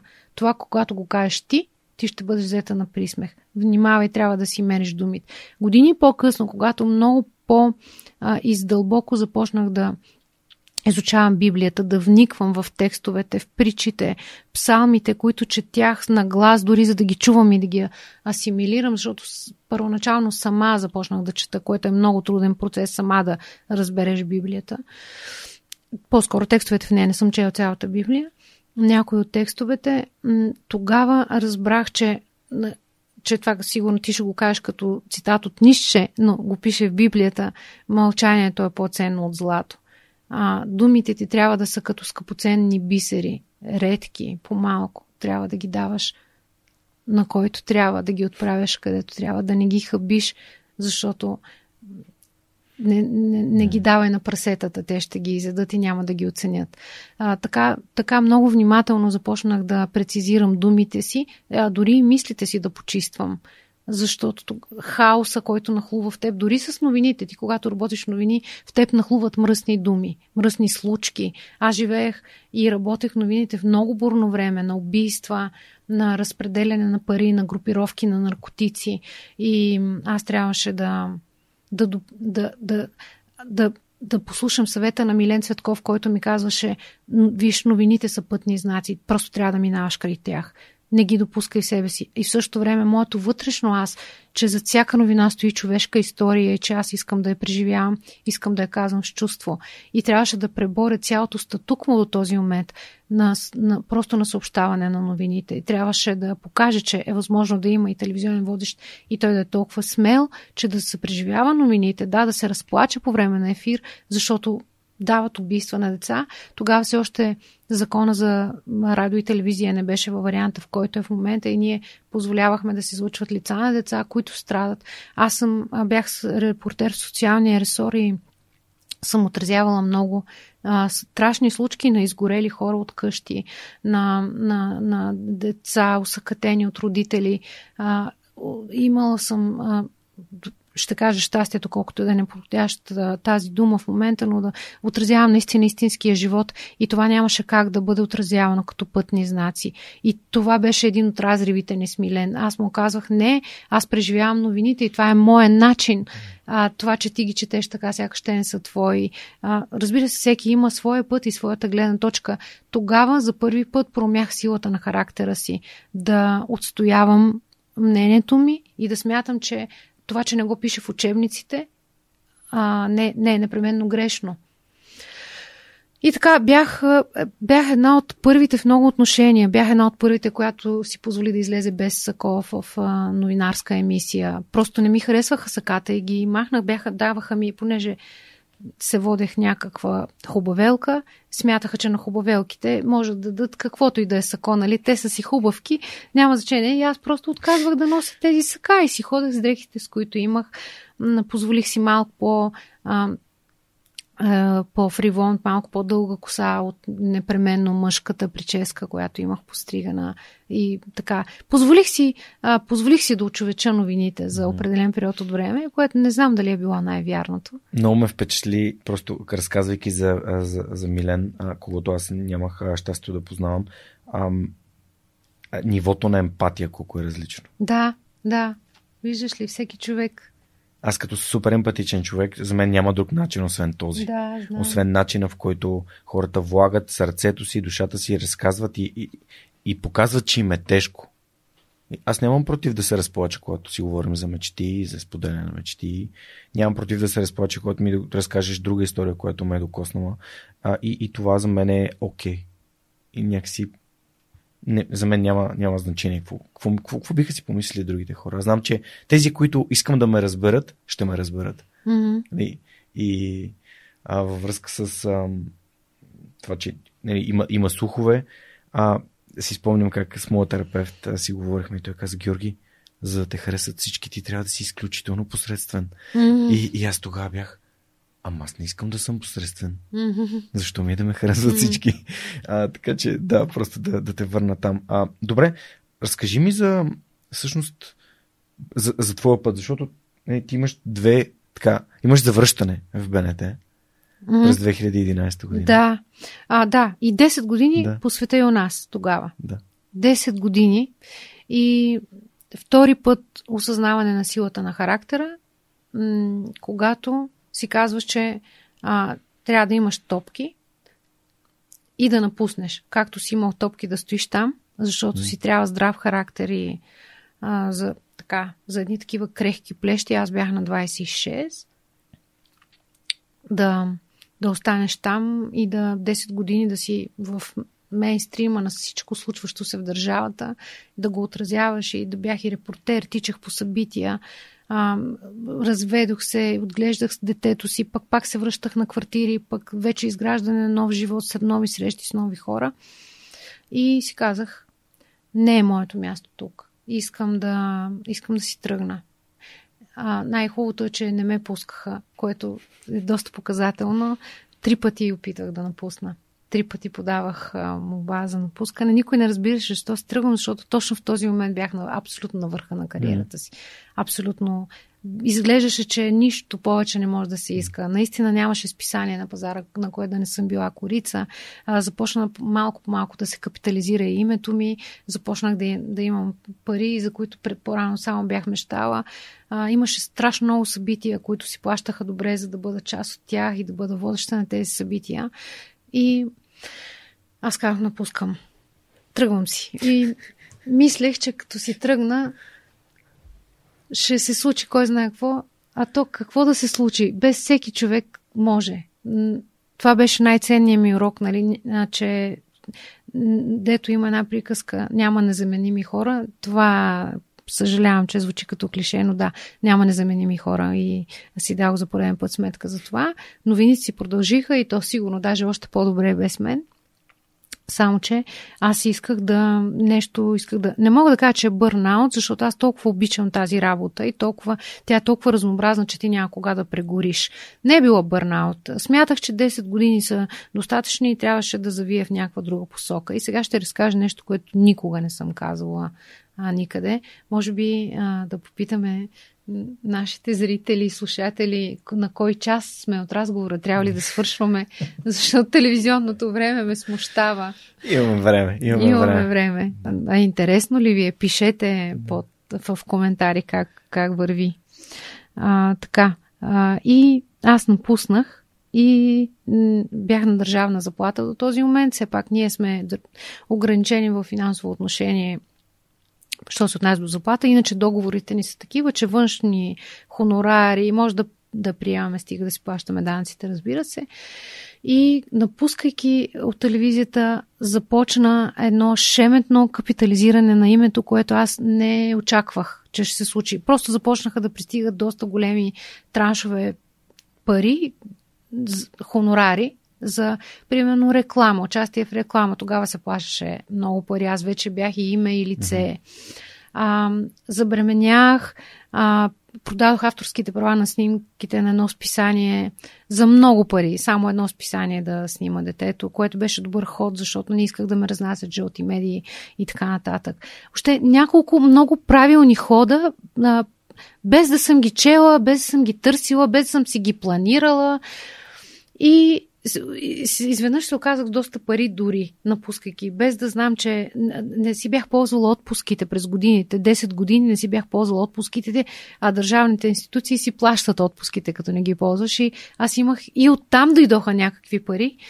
И имах една позната, която последните години забелязах, че доста се навърта покрай мен.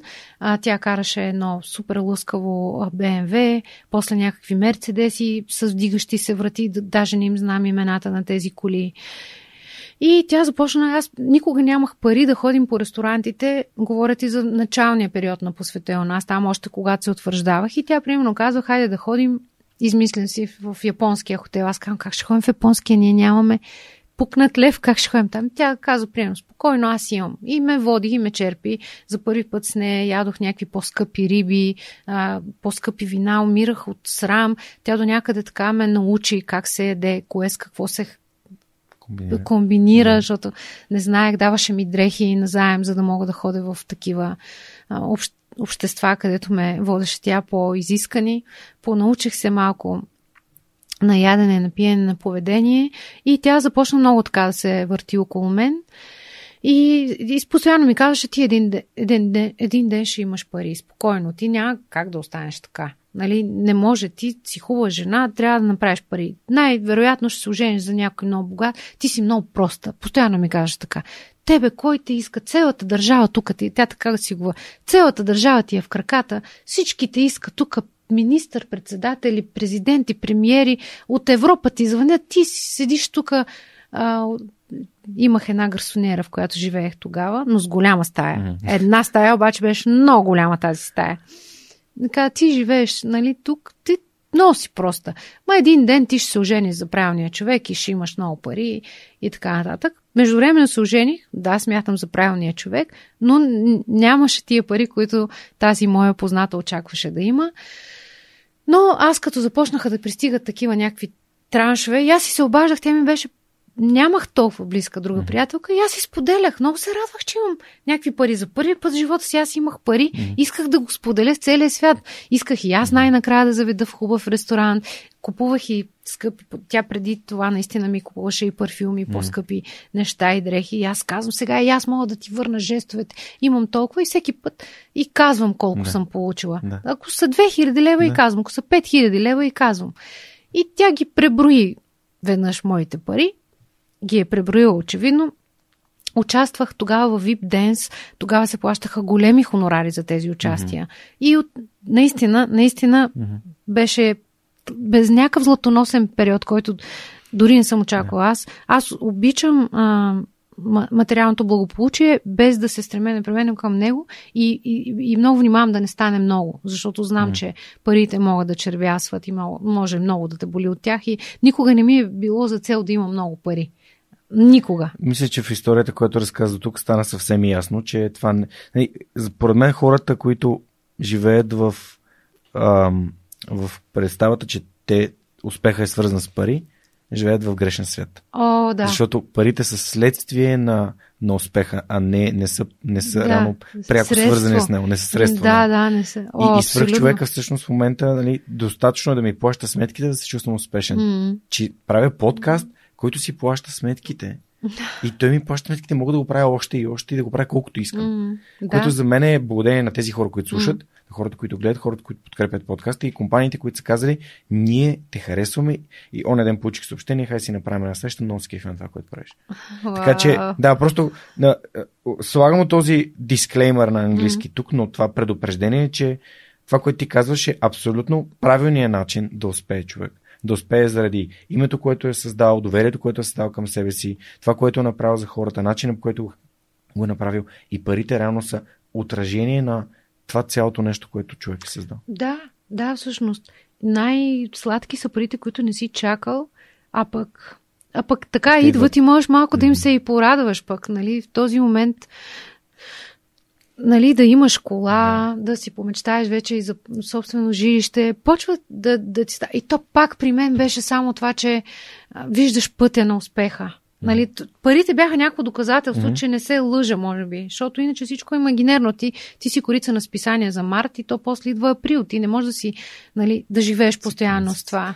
Нали, и, и така. И тази жена ми каза, искаш ли да направим общ бизнес? Спомням си, че бях на ски и бяхме с а, Жоро на, на кабинката, на лифта и тя ми звъни и казва бизнес. Аз казвам, какъв бизнес? Аз никога не съм работила друго, освен чистачката, нали? Mm-hmm. Който беше преди 150 години. И сега, как, какъв бизнес? Аз не разбирам от това и май не мога много и да смятам и да разбирам. Карам го повече на логика и на чувства. Бизнеса не търпи чувства. Какви... Тя каза, виж се, аз имам ноу-хауто, ти имаш парите, искаш ли да се видим, да, да направим бизнес. И ми предложи да направим а, салон за красота. Тя беше ноу-хауто в това. Тя е имала, била много салони, знаела как се развиват.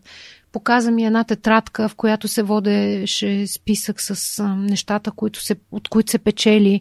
Аз виждах някакви хиляди левове там, 90 хиляди лева, 5 хиляди лева. Хиляди левове се сипеха от тази тетрадка. Изглеждаше, че аз просто трябва да дам моите хиляди левове за, та, за нея и много ме омая тази жена. Много, много хубаво загубих всичко. До последната стотинка ми взе. Всичко взе. До степен, в която а, банкерката, при която ходех да взимам пари, без никакъв насрещен документ, защо ги тегля, а, до 3000 лева можеш да теглиш без да даваш обяснения, uh-huh. защо ги теглиш. Аз теглях 2-3, 2-3 през 2-3 дни, за да построим това място и да го направим. После, а, тя последствие ми стана много близка приятелка, тази банкерка. Тя ме извика и каза, Мира, тези са ти последните пари, които имаш. Даваш ли сметка за това? Аз няма да ти ги дам, дори да ги искаш. А тя вижда с мен, че се влаче онази другата и казва, лъжат те, разбираш ли? Не, не знаеш какво правиш, ти не си в този бизнес, не, няма да ти дам тези пари. И аз казвам, виса, аз съм го почнала, няма как да го оставя това на средата. Ще успея сигурно. А вътрешно, виж колко е важен вътрешния глас. Усещах, че не е моето. Усещах, че нито имам интерес към това. Пък и аз не исках пари. На мен не ми трябваха много пари, за да си кажа, сега ще направя един бизнес и от него ще дойдат едни пари. Мъжа ми работеше добре, имахме някакъв стабилитет. Да, живехме под найем.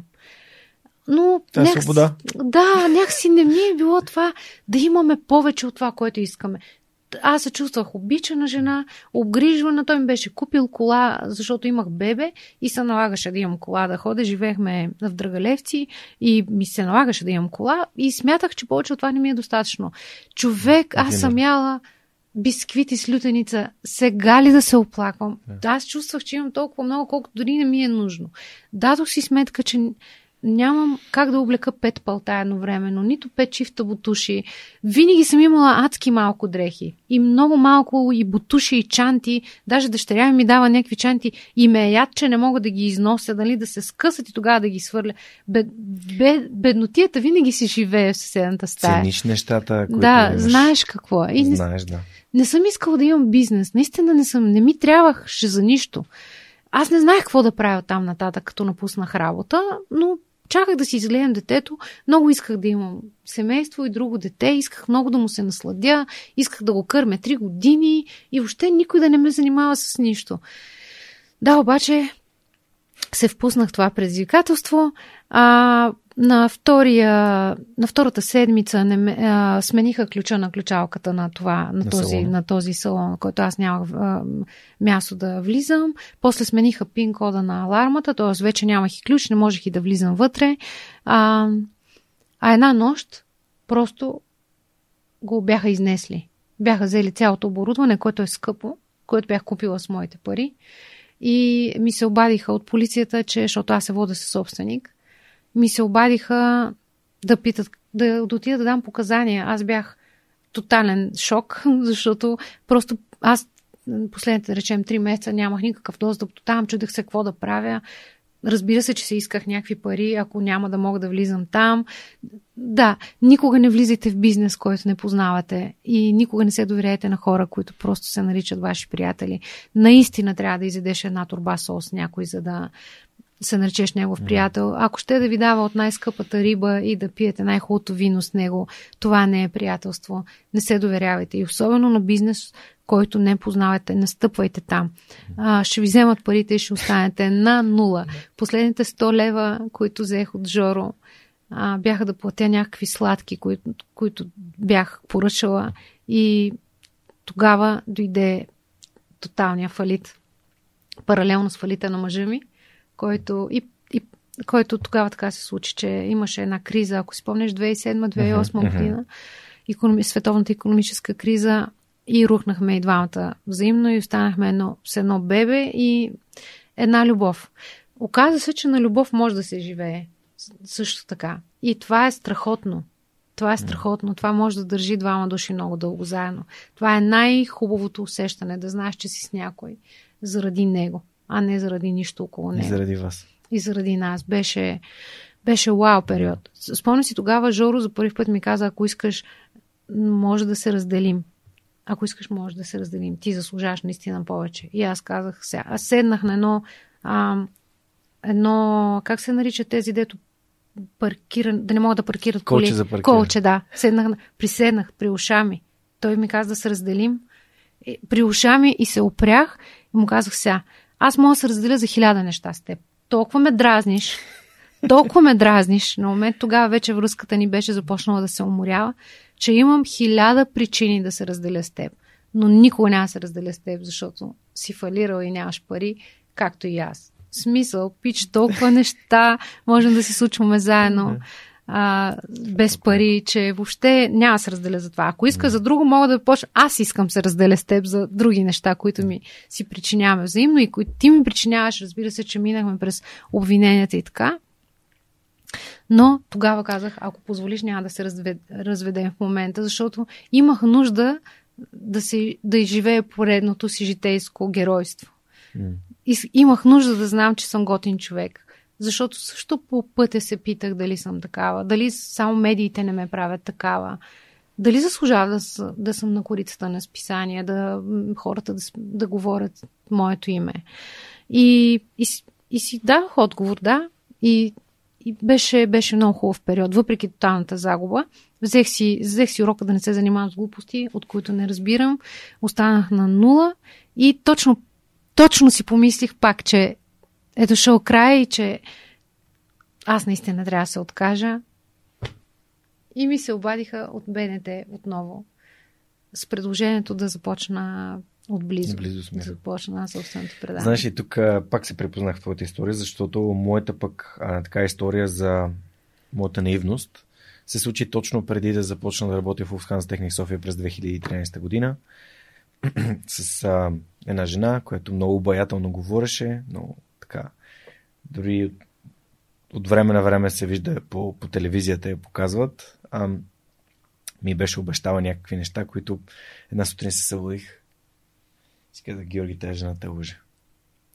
И тогава научих, също това няколко пъти ми се е случило в живота, защото няко, понякога уроците се връщат докато, ако не ги научиш, те се връщат mm-hmm. пак. Mm-hmm. Втори път, трети път, докато не ги научиш. Това е, моето кредо е такова. Че ако не си научиш урока сега, когато ситуацията се е случила е прясна, то той ще се повтори. И като чуе някой, че се е разделил с гаджето, защото гаджето му еди какво си, а съм такъв, добре, това е до следващото гадже, което се случи същото нещо, защото ти твой урок не си научил. Някой ми каже, ами тук гаджето ми, тя, тя с мене заради еди какво си, а, обаче човек не гледа навътре обикновено човек гледа към другия и това, че проблем е в него, не в нас. Но аз гледам в себе си и си казах, окей, какъв е принципа? Принципа е не ме слушай какво говоря, гледай ме какво правя. И това е едно мое антимото в живота, научено от първия ми шеф. Тогава съм бил 2005 година, съм бил точно студент първи курс, бях почнах работа при един човек, бяхме в Истанбул той там трябваше да правим бизнес уж с, с турците, но а, жена му имаше цех а, за конфекция и влязохме в един магазин за платове и той започна да се разбира как следващата седмица ще да бъде там с жена си и по пътя в, а, в таксито го питах, Боби, нали, наистина ще бъдеш тук следващата седмица в Истанбул с жена ти? Той каза, Гоше, моето момче, никой не може да ти даде това, което аз мога да ти обещая. Та във връзка с тази тетрадка, за която ти разказа. И това ми се е превърнало в а, мото в живота. Аз съм доброжелателен, винаги подхождам 100% доверие, но почвам да гледам едни червени флагове и те червени флагове, когато започнат да се вдигат, аз казвам, чакай сега. И това не е моето място, да. това не е моето нещо. А, и, и така се защитавам и така всъщност тогава, 2013, реално, края на 2012 научих този урок и той ми е, той ми е фундаментален. Иначе Уорън Бъфет е казал, не, не се занимай с бизнеси, които не разбираш. Да. Ами да, но... трябваше да го прочета по-рано. Но... но така нищо, се учат най-ценните уроци. Да, да, аз не съжалявам, нямах усещане за загуба. Да. Наистина нямах усещане за загуба. За, за урок обаче, да, от тогава а, то в мен винаги си живее страха какво ще стане, ако свърши телевизията защото аз наистина цял живот работя само това и имам ужасна паника, че няма да мога да се справя с нищо друго, но мисля, че ще намеря начин. И, като заговорихме за нещо друго, всъщност имаш книга mm. Столетниците. Разкажи ми за това как дойде идеята, защото това си е бизнес, който няма нищо общо с телевизията. А, да. Сега ще използвам повода да ти, да ти подаря моята книга. А, тя е много, много О. мекичка книжка, като душите на столетниците. О, много ти благодаря. Заповядай, надписала съм тия.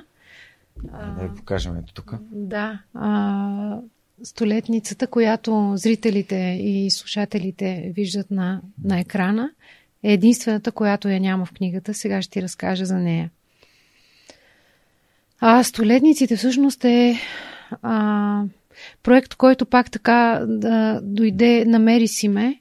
А, то беше едно духовно вътрешно търсене през годините. А, през цялото време... Аз много обичам възрастни хора, не съм геронтофил. Напротив, интервюирала съм много геронтофили и съм си направила разликата, защо това е мое влечение към възрастните хора. А, отделно, че съм била на социален репортер толкова дълги години и вероятно съм се научила да разбирам душите им, проблемите им, но точно тези възрастни хора са крайно неправдани в България, защото а, просто това са хора, които държавата чака да умре да умрат. Mm-hmm. Те, те не са нужни никому. Mm-hmm. Те нито са важни гласоподаватели, нито вече могат да работят, защото едно да си възрастен на 80, още можеш да работиш, друго да си възрастен на 100. А, много хора имат грешно възприятие за столетниците.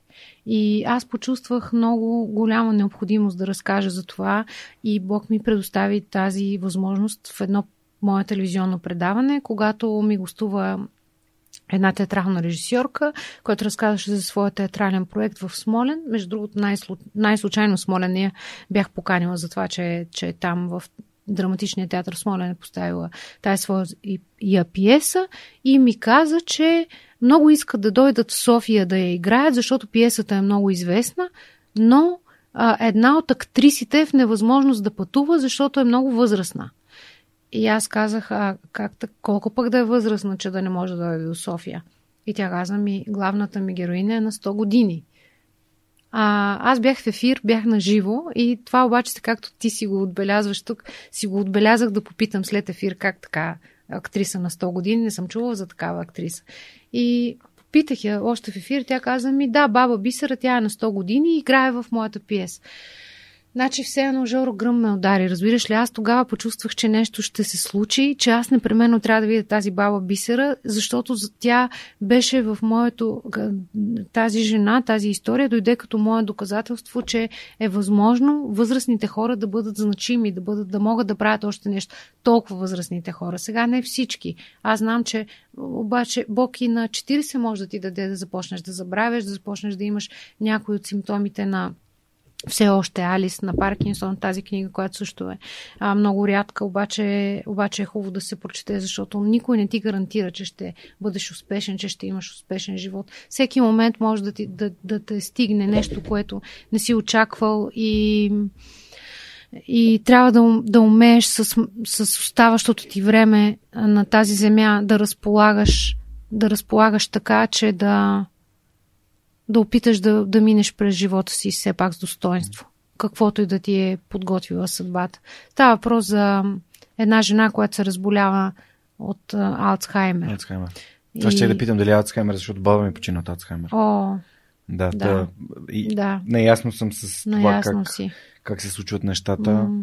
А, 6 години се бори с него и наистина не, тази дама е доста по-млада, тъй като баба ми почина 99-та година, тя е била на, на 80. М, Да, може още 20 години да живее. Тя беше съвсем здрава, Да. докато момент на паметта започна да, да, да. Да. изветрява, тя, М, не, което директно се отрази на начинът, който се движи Да, и така нататък. Но всичко започна с едно загубване. да. Едно. И в тази книга е така. Всичко започва така. И една снимка, която получих в Германия, бабата беглец и на, на снимката баща ми беше снимал баба ми с един такъв детски часовник майки, който е с GPS тракер.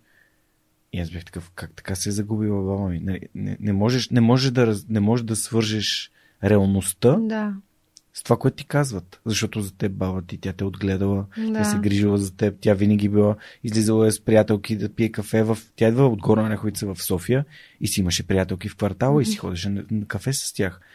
И изведнъж започваш, седиш срещу този човек след 2-3 години вече, минало от заболяването и, и, и, и, и тя, те, пита- тя те пита, а твоите родители къде са? О, А баща ми стои до мен. И, и тогава вече, тогава Да. вече си казваш, ето, не, то, толкова силно трябва да бъде пред очите това нещо, така че благодаря, че го казваш. Наистина смятам, че Алцхаймер е нещо, което И за съжаление сметка, науката не може да се Да, за пребори сега. за сега с Да. него, както науката не може и да разбере, въпреки че опитва какво е че златното сечение на столетниците. Не могат да разберат защо, защо има такива столетници, като моите изумителни столетници, които аз срещнах през изминалите вече 11 години. Книгата, когато книгата за да напиша книгата беше 10 годишната от моето търсене на такива специални столетници, а не просто а, кукли, восъчни кукли, които лежат в леглата си и чакат своя край. Това са изключителни хора, хора, които са още пълни с мечти, с живот.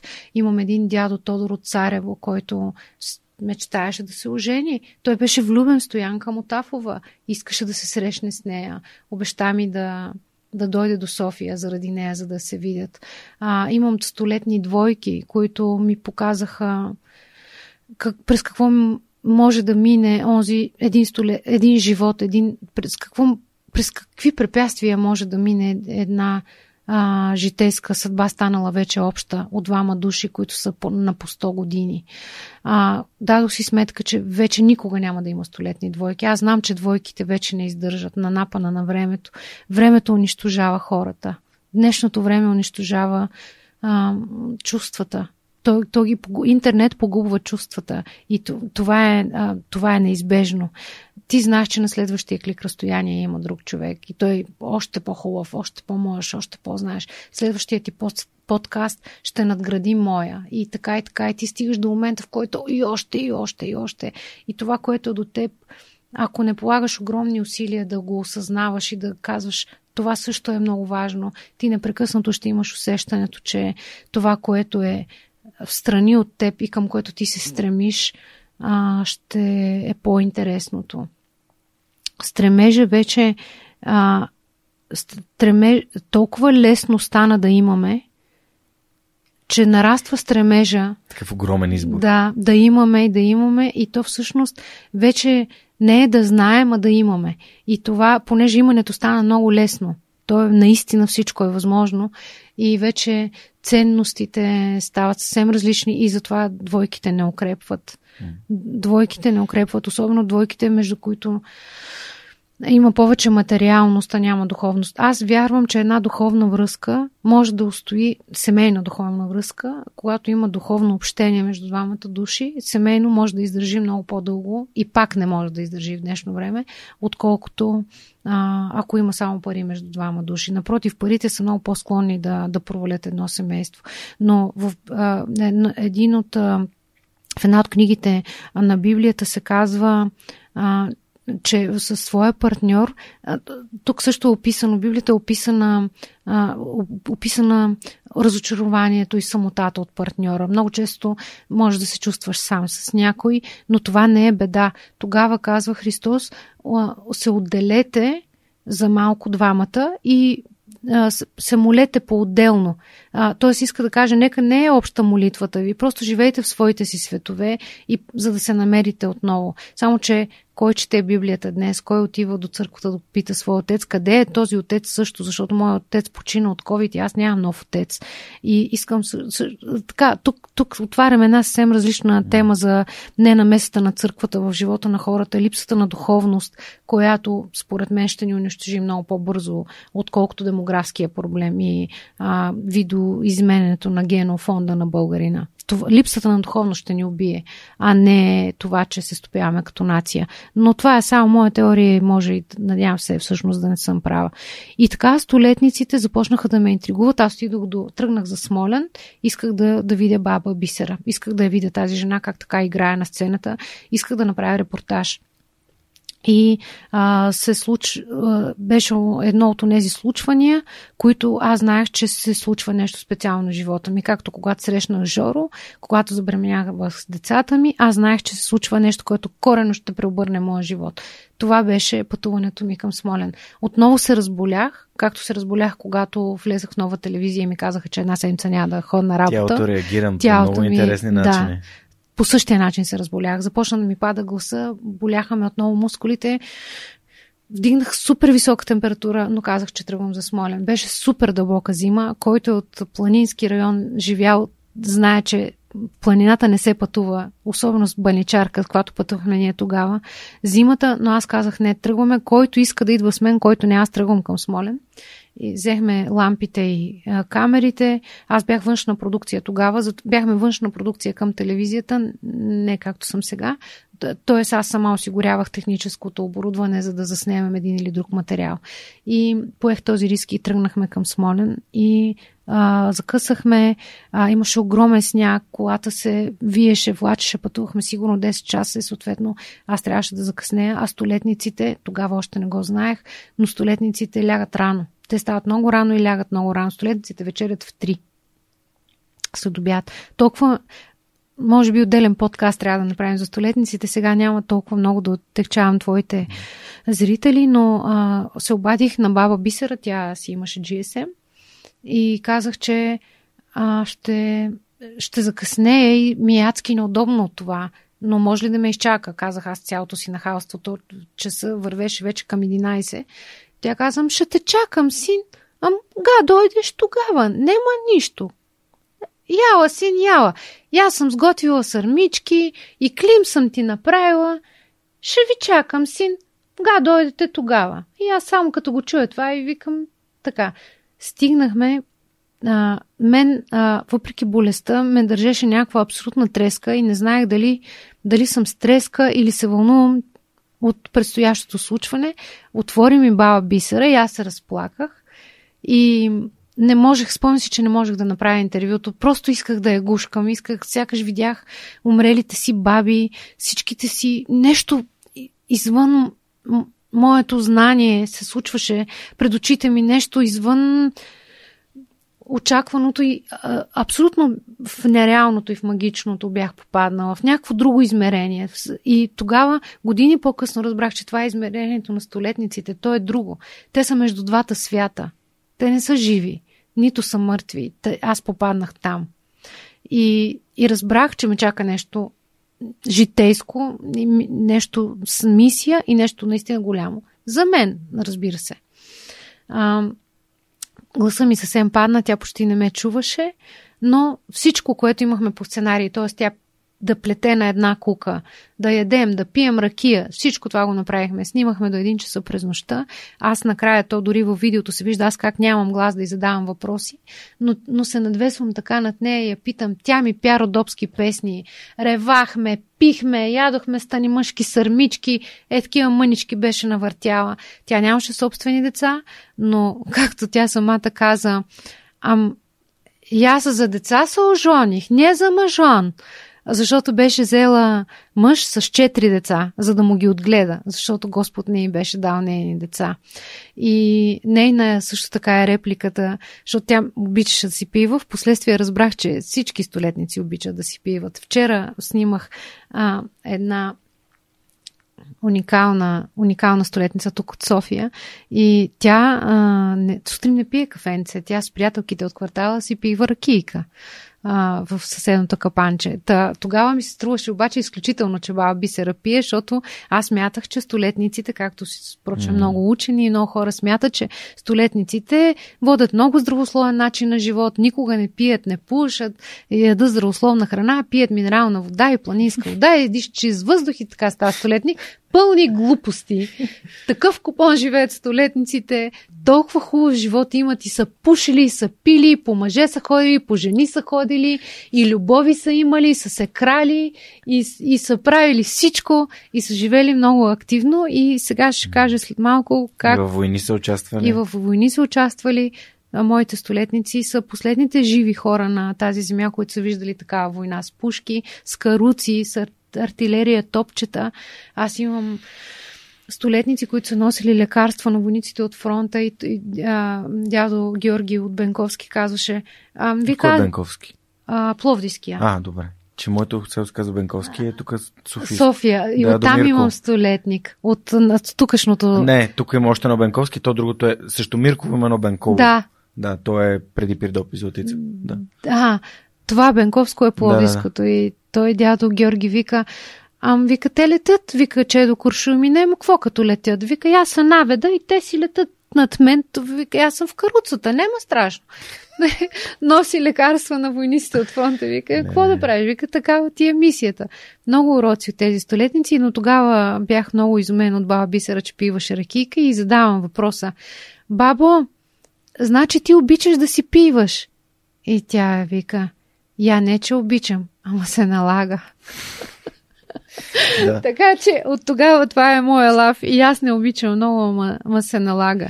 Всъщност, когато се срещнахме с теб а, на, нали, на нашия предварителен разговор и те питах дали тези хора, дали би им помогнала да се свържа с тях, защото ми звучат като свръхчовеци и ти възкликна, да, това наистина е свръхчовеци. Да, виж, бях забравила за това. Да, да, аз още като чух твоя подкаст, че се казва така и си казвам, ех, той Жоро откраднал ми е идеята. Не откраднал ми, как сме се усетили, защото а, аз вече ти, когато започна подкаста, а, аз, аз по-късно разбрах за него, не в началото точно, а, аз, аз наричах моите столетници свръхчовеци, защото те определено са свръхчовеци езици и който прочете книгата ще го разбере. Сега, тук са само 38, аз съм снимала 117 столетника. Вау! Да, аз съм една, може би всъщност една от малкото, която има такава златна съкровищница, колекция от, от такива характери. Не всички, не всички 117 столетници са достойни за описване в книга, но а, 105 от тях със сигурност са. Най-ценни са ми столетните двойки, а напоследък не искам да пиша втора книга за столетниците, но ако някога напиша втора книга за столетниците, ще издам само смешните столетници. Това са толкова забавни хора. Например, вчерашната столетница седмица, която снимах, тя вика, нямам нито една жива приятелка. Всички кучки измряха. Дойдох в София, вика, я избягах от село, защото вика в село имаше много попелянки. избягах, вика, от село и дойдох в София. То в София се оказаха повече пепелянките, отколкото в село. Имаше предвид жените. Уникално чувство за хумор имат някои столетници и то е едно такова архаично, заедно с архаичния им език. Аз не напразно съм запазила оригиналния диалект на бабите в книгата защото диалекта също, също както столетниците изчезва. Диалекта се стопява. Той става, нашия език вече става все по-пълен с чуждици, което също смятам, че е неизбежно. Езика ни много се променя и тези стари български думи, дори сина ми, който сега е на 13, а, четейки някои от историите, той не, не ги разбира. Какво да говорим за Вазов, за Хайтов, Елин Пелин или Йовков. Децата вече не разбират този език, който постепенно изчезва и нашата мисия е точно такава да опитаме да го запазим поне между страниците на, на книгата. И така започна моето търсене към столетниците. Мислех си, че столетниците са много малко и много бързах да ги снимам. Първите години чуех ли, много трудно намирах столетници, такива столетници. Mm-hmm. Отново повтарям, че моите столетници са хора с умения, хора с мечти, а, весели хора. Това не са непременно тъжни. Разбира се, има и много тъжни истории. Аз съм опитала в книгата да покажа едното и другото, но има много забавни истории с столетниците. Имам честа да съм снимала най-възрастния човек в а, света, а, който беше на 111 години. А, и най-възрастният в България, който беше на 108 години, Бай Неделче от Свиленград. Той, а, като той ме посрещна на вратата, прав, здрав, с стояшка, която сам си беше измайсторил и вика, миналата седмица идваха да ме снимат от нова телевизия. Обаче ме изкараха много грозен. На теб ще ти дам да ме снимаш, ако ма направиш хубав. Викам, гарантирам ти, бай неделче, ела сега да седем си поговорим. А, всички столетници имат а, лека фиксация към нещо. И хва, хванали са се за нещо а, фиксацията на Бай Неделчо бех, бяха дървата. Той обожаваше да сече дърва и ги правеше абсолютно равни насечени. Ако насече едно дръвче, което е по-криво от другото, го отделяше на страни и го даваше на снахата. Той сечеше абсолютно равни, забравих да ти донеса, мисля да ти донеса дръвчета. От него тръгна и така традицията всеки столетник да ми подарява цвете или дърво за здраве и за така. И на дървото се разписа Байне Делчо, 108 годишния Байне Делчо. Добре, а, аз тук много силно се хванах за, за твоите думи, като каза фиксация. Мислиш ли, че тази фиксация или по-точно нещо, което им е важно, им е ценно, а, малко, понеже тази сутрин се сетих отново за човек в търсене на смисъл, за историята на Виктор Франка от Освенцим, от лагерите на смъртта и за тези хора, които реално са губили един вид целта в живота си и смисъла да, да, да живеят. Мислиш ли, че именно тази цел може би е това, което помага на хората на 100 години, на столетниците да живеят? Тази фиксация, че утре пак си нацепи дърва и, и, и нали, такъв тип неща. Столетниците са от поколението, които са нямали цел друга, освен тази да оцелеят. Така че те не живеят с тази нашата представа за цел. Mm-hmm. А, още повече, че отговора на, на този въпрос би бил двояк, защото аз имам и столетници, които много искат да умрат, те нямат никаква цел. Те се молят, молитвата на, на баба Стана, не, на баба Матена, а вече малко понякога mm. ги бъркам, на баба Матена от Ивайлов град, беше само една.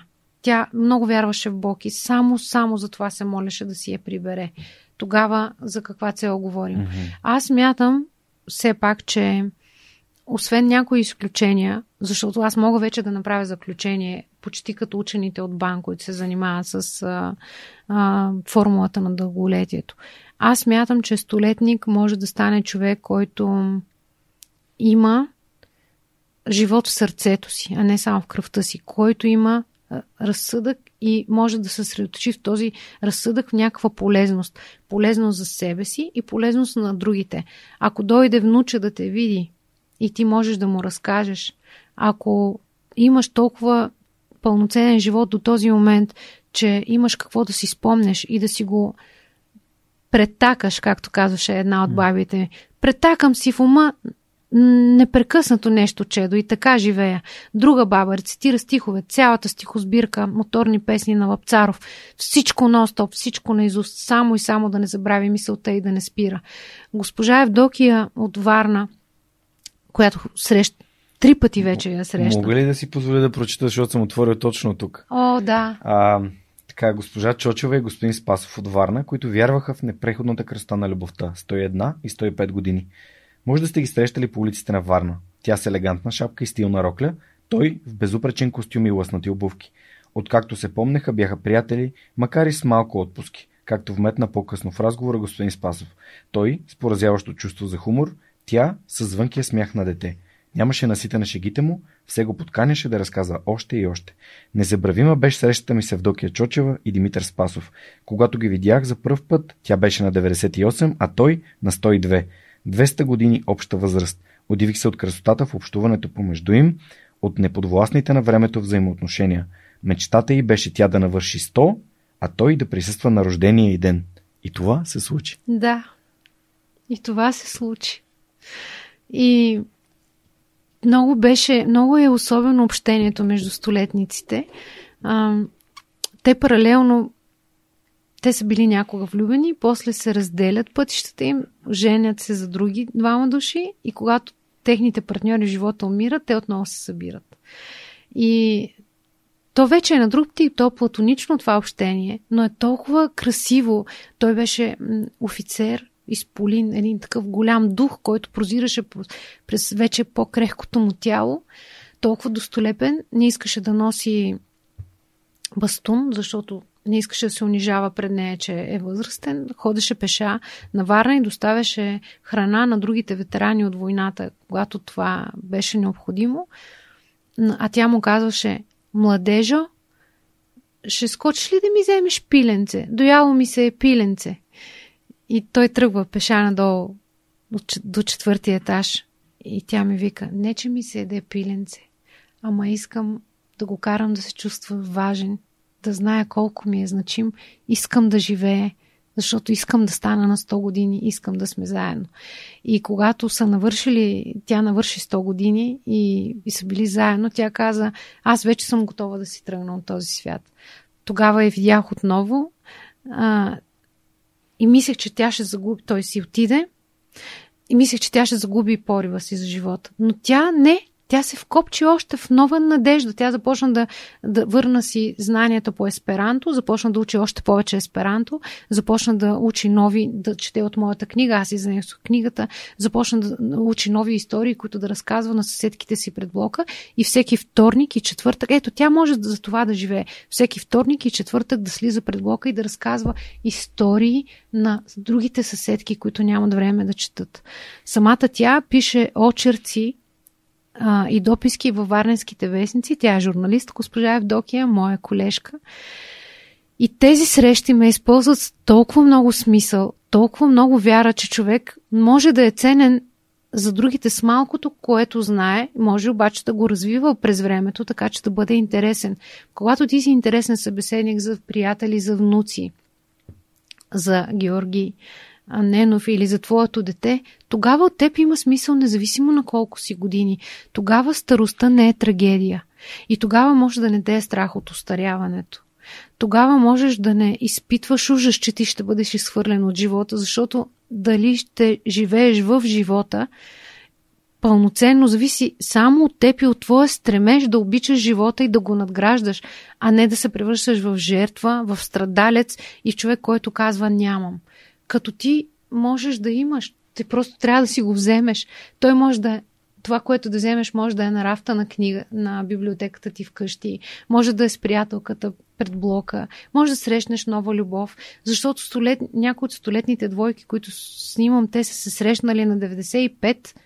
Значи, а, няколко заключения съм направила. Най-важното е, няма трагедия в староста. И второто е, можеш да срещнеш любовта. Винаги. Тя винаги те чака за тъгъла. И не е срамно, не е срамно да обичаш на сто. Напротив, тогава е най-чисто. Все едно да се влюбиш в детската градина.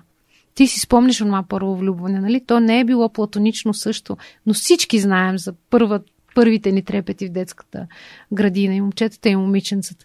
И затова аз съм вече уверена, че любовта ни съпъсва през целия ни живот, стига да имаме духовното щение да я намерим – а, че възрастта може да бъде и нещо красиво, което да се преживява с човека до теб и че най-важното нещо на света не е толкова да не останеш сам, защото това време на самота ни предстои на всички. А когато си сам, да додаваш на себе си толкова много, че когато ти се отдаде случай да бъдеш с някой, да бъдеш интересен за този човек. Много яко. Моля те, помогни ми поне един столетник да, да интервюираме в подкаста. Ще отидем на крака при него. Искаш ли? Искам да. О, между другото, Само да се постопли бъде... малко времето и можем да го направим и навън, просто и вече имаме техниката и можем да отидем и да, и да снимаме. И, искаш ли, а, дали бихме могли да направим тази лудост, да звъннем сега на, на баба Дора? Да, да не я събудим. Колко е часа? Ами не, не е удобно, между 2 и 4. Сега е 3, 3 без 5. Само ще, ще извънна. А, мисля, че тя ще... Аз няма сега да я питам, само ще я чуя. Тя всеки път се сбогува с мен Добре. и всеки път казва, че е за последно виждането ни, но не е за последно и съм сигурна, че а, може... Тя е живее в младост, една от... Тя дойде на откриването. Бабо Дора! Да. Здравей, миличка! Мира се обажда!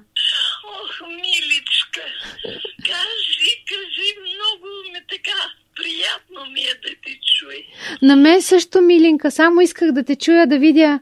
А добре ли си? Ами, виж какво, добре съм, Милючка. Ами, какво да ти кажа?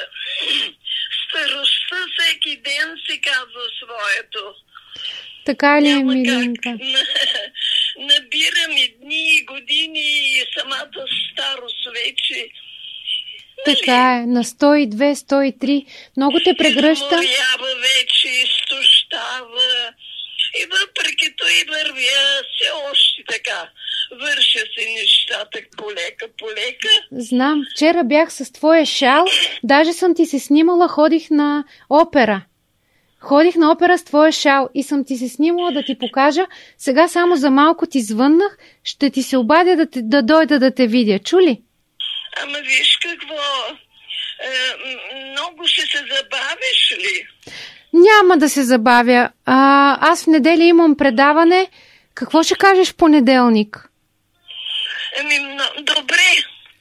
Добре, понеделник, живот и здраве, хубав ден, аз го харесвам понеделник. А неделя те гледам, но защо събота вечер и в неделя вечерта нямаш предаване? Те го спряха това сега в събота и в неделя само. Да. Добре, добре, аз Иначе е приятно, много се радвам. Какво гледа, каква опера? ще ти разкажа новогодишния концерт гледах. Имам много да ти разказвам. Аз сега съм тук с едни а, приятели, имам и една идея, ама като дойда в понеделник ще ти я разкажа. Много те гушкам. Виж какво, то ще бъде пак така студено, лошо време, не ти пречи, нали? Не, въобще не ми пречи. Въобще. Е, Много ще се надявам, защото колкото по-късно вероятността да не се така видим на живо. Ами как да ти кажа, иначе нямам така заболяване. Знам. Самата, пак повтарям, самата възраст вече усещам изтощение, умора. И пак ти казвам, мъча се още самичка така да си върши нещата. Направо сама си налагам тия неща. Знам, милинка, знам. Да, Ще се видим в ако понеделник. има при мен някой, аз ще се отпусна. Знам, знам, ти си страхотна. Да, ще Но, си поговорим и аз има какво да ти кажа. добре, Бях те приготвила и на мъничка изненадата, но не стане много късно, докато дойдеш, но нищо. няма, няма. значение. Няма и за Гроздобера. Трябва да ми разкажеш, че пише нова книга, но всичко ще ти разкажа в понеделник. Много те гушкам. В- Чао сега. Преди обяд, нали? Да, към 11. Доб- Добре. Добре. Добре. Ще се обадиш. Ще ти се обадя, да. Добре. Добре, Хай. много се радвам, милата моята хубава фейчка. Благодаря ти, милинка. Хайде, Хайде. чао за сега. Добре, Чао. миличка. Чао, чао. Еми, до сега не бяхме имали сто, столетник в подкаста, дори и по телефона. Аз мисля, че тя би, би искала да говори с теб, но... Обсъди трябва- го, при Да, мен знаеш, че да. всичко с времето си и нищо не е на всяка Добре. цена. Дори ако трябва, ам, нали, предвид и ситуацията в момента, защото все пак нали, отговорно трябва да подходим. Ти ми беше казала, че нали, голяма част от столетниците, нали, които, с които ти познаваш, нали, са вакцинирани и, и си общуват. Да, но, да, но мен е, за мен е важно да, да ги пазим тези хора. да, да. И си е риск, така че можем да, да изчакаме да се постопли, за да бъде неизпокойно, особено пък ако а, доведем някого тук в, в нашото малко студице. Ами, добре, благодаря ти много. За мен, а, в началото, когато започнах подкаста, аз исках да разказвам истории на хора, които никой не познава. Те не са в телевизията, не са в вестниците, не са в интернет, като твоите столетници. Само, че си давах сметка, че нямам аудиторията, на която да разкажа тази история. Ето ти имаш аудиторията, хората, които те следят, които те обичат, обичат те от телевизора, а, следят твоите предавания и всъщност на тях вече имаш, имаш какво да им разкажеш, което да ги, да ги докосне. И смятам, че всички имат нужда от това да чуват истински свръхчовешки истории, било то на хора на по 10 години, било то на хора на по 100 години. Защото има и, има и деца свръхчовеци, които ам, според мен дават страхотен пример. А, един от най-интересните ми епизоди е с учител Тео, Теодосиев от град Казанлък, да, който, да. който е най-гледаното ми видео в YouTube Да. с над 25 000 гледания без да има видео. Реално е само снимката му с цитата му Да. и нашия разговор от училището, в което сме записали с е този таблет и с две брошки. И ние реално само сме си говорили. Така че връща ми се така вярата, че в YouTube се цени и, и това качественото, стойностното, автентичното, истинското, непринуденото. Добре, а, ти всъщност, създавайки тази книга, ти създаваш твой бизнес. Той е mm-hmm. ре, реално или много, а, малко или много. Да. Как се реши на тази стъпка? Mm. Ами, аз видя, викам, добре, сега всичко това, което го имам, аз не знам, бани имат ли го. Толкова столетници mm. и то толкова задълбочено проучване. аз не им задавам Тоест, аз задавам едно, примерно имам 10 въпроса, които задавам на всички, mm-hmm. за храната, за водата, за да мога горе-долу да направя собствени заключения. Но иначе вниквам в душите им, защото аз мога да остана цял ден а, да ги интервюирам. Аз наистина, виждаш, той по-трудно се приключва разговора с тях. Те, Те искат, искат да, да си говорят. говорят. Имат нужда от Те това внимание. нужда. А, аз си говоря много непосредствено с тях, общуваме си истински. Аз също им споделям някакви неща. И това са часове записи. И си казах, и това сега нещо остава е така. И почнах да мисля в някаква насока, викам, бе, дали да ги го събера в един голям филм.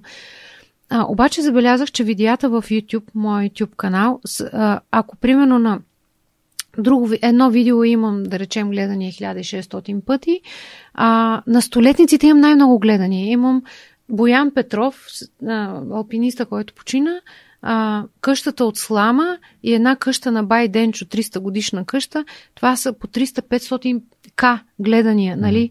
И столетниците. Най-гледаното нещо в моят YouTube канал са столетниците. И това ме озадачи, защото аз знам, че в YouTube са млади хора, които гледат и хуахо неща. Кой ти се интересува от столетниците? И а, започнах, а, започнах един ден, реших да започна да пиша нещо, увода там, който е в книгата. Викам, бе, кой ще се интересува? Кой?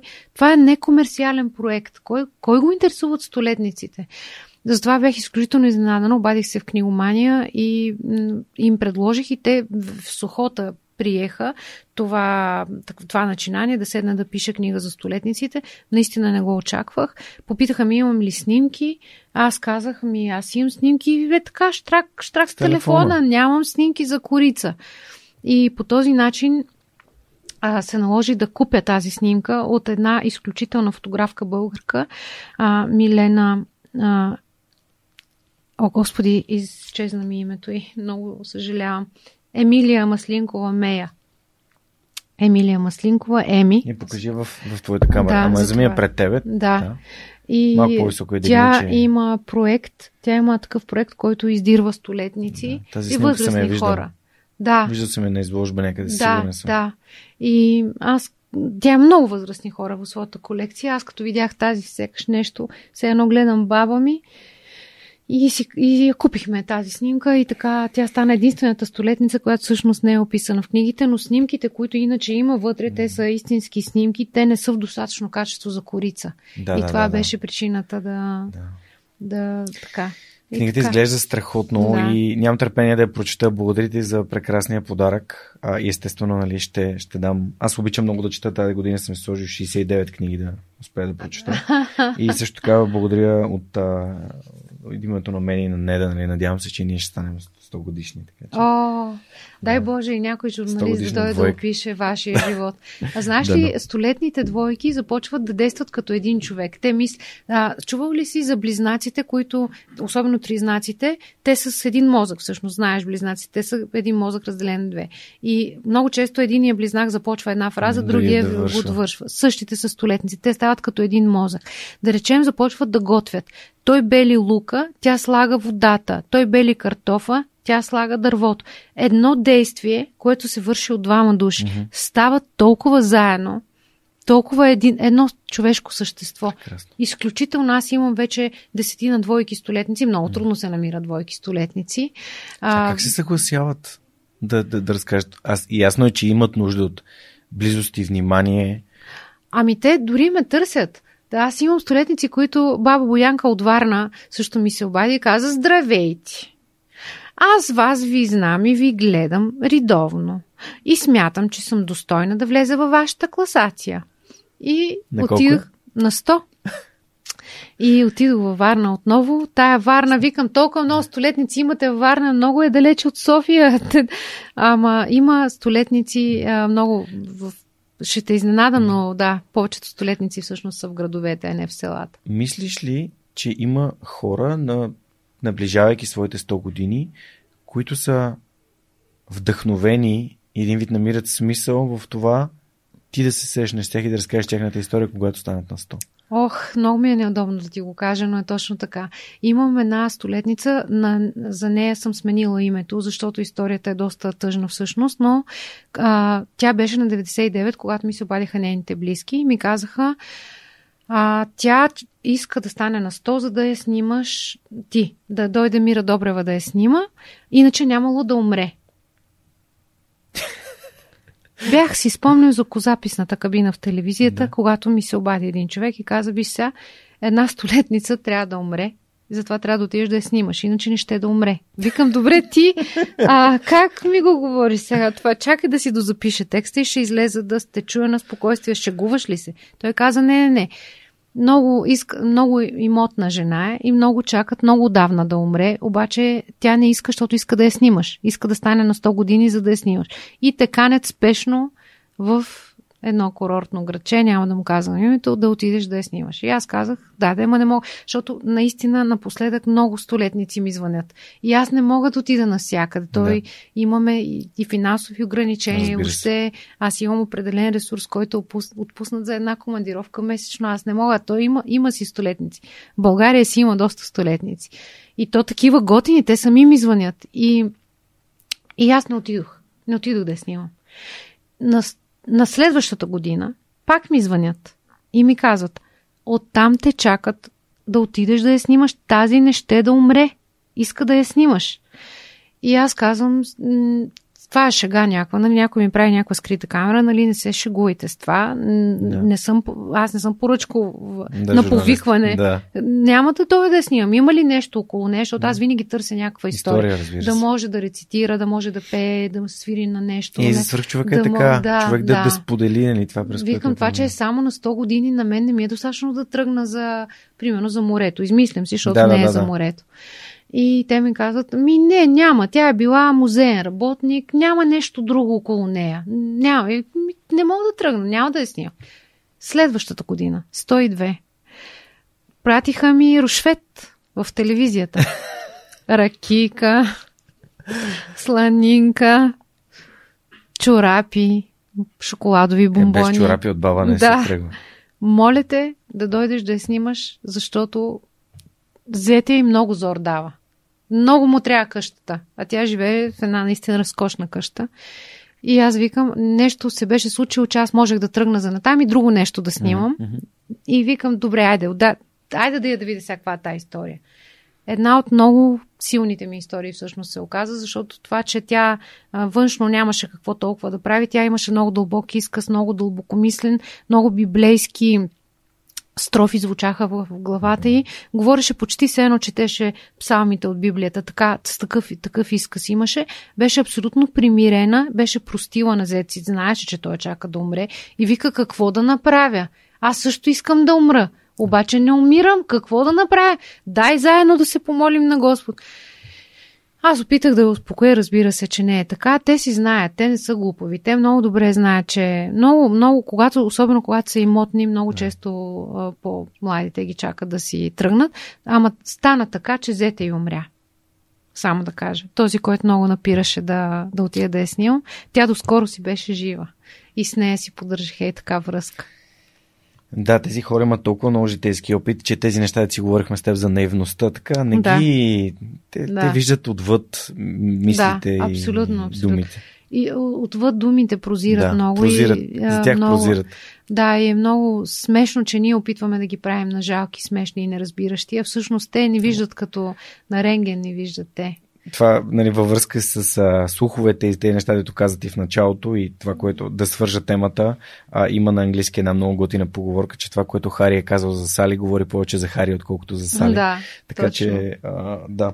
Добре, ами Мира, аз искам много ти задам въпросите на нашите приятели от SMS Bump и след това да преминем към книгите, защото ти вече зачеркна темата за столетниците, а доколкото аз видях техните въпроси, всъщност те общо взето всичките са свързани с, именно с книгата и твоят досег до тези прекрасни, а, живеещи а, 100 години, поне 100 да. години хора. Стъпили на последната гара, както каза една от да. столетниците. Всъщност тази двойка, за която ти, която ти прочети, тя каза, виж, ние съзнаваме, че сме стъпили на последната гара, влезнали сме в последния вагон и сме на последното стъпало от нашия живот. Но дори тук е красиво. Знайте, че дори тук е красиво. Това е посланието от столетници. Дори там може да бъде красиво. Така, SMS Bump имат а, възможността да ни да зададат въпроси на, на нашите гости и започваме с българската рецепта за дълголетие. Каква е тя според теб, пита Тодор? Тя не е българска и е мит това, че а, столетниците, които дишат по-чист въздух или се хранят с, по, а, с храна, която сами са изработили или пият мляко от кравата, която са издоили, това е абсолютен мит. Повечето от столетниците живеят всъщност в големите градове. И това не е напразно. Много от децата си взимат възрастните хора, за да ги гледат. Ясно е, че след като повечето българи живеят в градовете сега, нормално е и повечето ми столетници да живеят в градовете. А, какъв беше въпроса? Каква е българската рецепта за Няма дълголетие? българска рецепта. Тя е световна Освен, рецепта. Да, се, да се пиват една чаша вино на запад. България е люскат ракийка, малка ракийка, разбира се, както много често бабите казват капачка ракийка или поне чашка мента всички пиват ментичка и си имат, вика, е така, шишето ми е, вика, винаги до леглото. Това е, вика, моето лекарство. баба Тана и баба Стана. И да се чувстват значими. Това е рецептата. Mm. Когато се чувстват, че има смисъл от тях на тази земя, mm. тогава, тогава имат и, и щак за живот. А какви са общите черти между столетниците, Иван? А, добротата ги настига, рано или късно. Аз не познавам злостен столетник. Не познавам човек с лоша мисъл в главата си. При... Смирението е една обща черта за тях, не примирението с живота. Да. Те не се Смирение е примиряват, е смирението и, а, и разбирането към живота, уважението към живота и най-най-най-важното нещо. Всеки ден е поставен на пиедестал. Всеки да, да, Представяш ли си какво е да живееш с усещането, че това е последният ти ден? Даян Шер, Шер да, mm-hmm. която ти гостува, а, на, на корицата на книгата, която съм си наумила да купя, е написала, нали, какво би направила, ако да. ти оставаш само един ден да. живот. Ти представяш ли си столетниците колко години живеят съзнанието, че това може, може да е последния ден от живота им? И те така живеят като че ли това е последния ден от живота им и всъщност това ги прави безкрайно добри хора, защото ти в последния ден от живота си а, не, ти не искаш да си лош, ти искаш да покажеш най-доброто от себе си. Ти искаш да, да се покажеш пред Бог чист човек, достоен човек, честен човек. Ти не искаш да отиваш като дявол пред Бога. Искаш, а, искаш да му се представиш такъв, какъвто всъщност цял живот си се надявал да бъдеш, а не винаги си бил. И това е най- това е общо пред столетниците. Има ли райони в страната с по-голяма концентрация на столетници? Ти каза, че са в градовете. София, да, София. София са най-много. Да, ми в София са най-много, но аз имам и столетници, които са живели и са родени в София и цял живот са си живели на центъра на София и са пили софийската вода от софийския водопровод и са пушили цигари и са ходили на балове и са пили и ръки и всякакви алкохоли.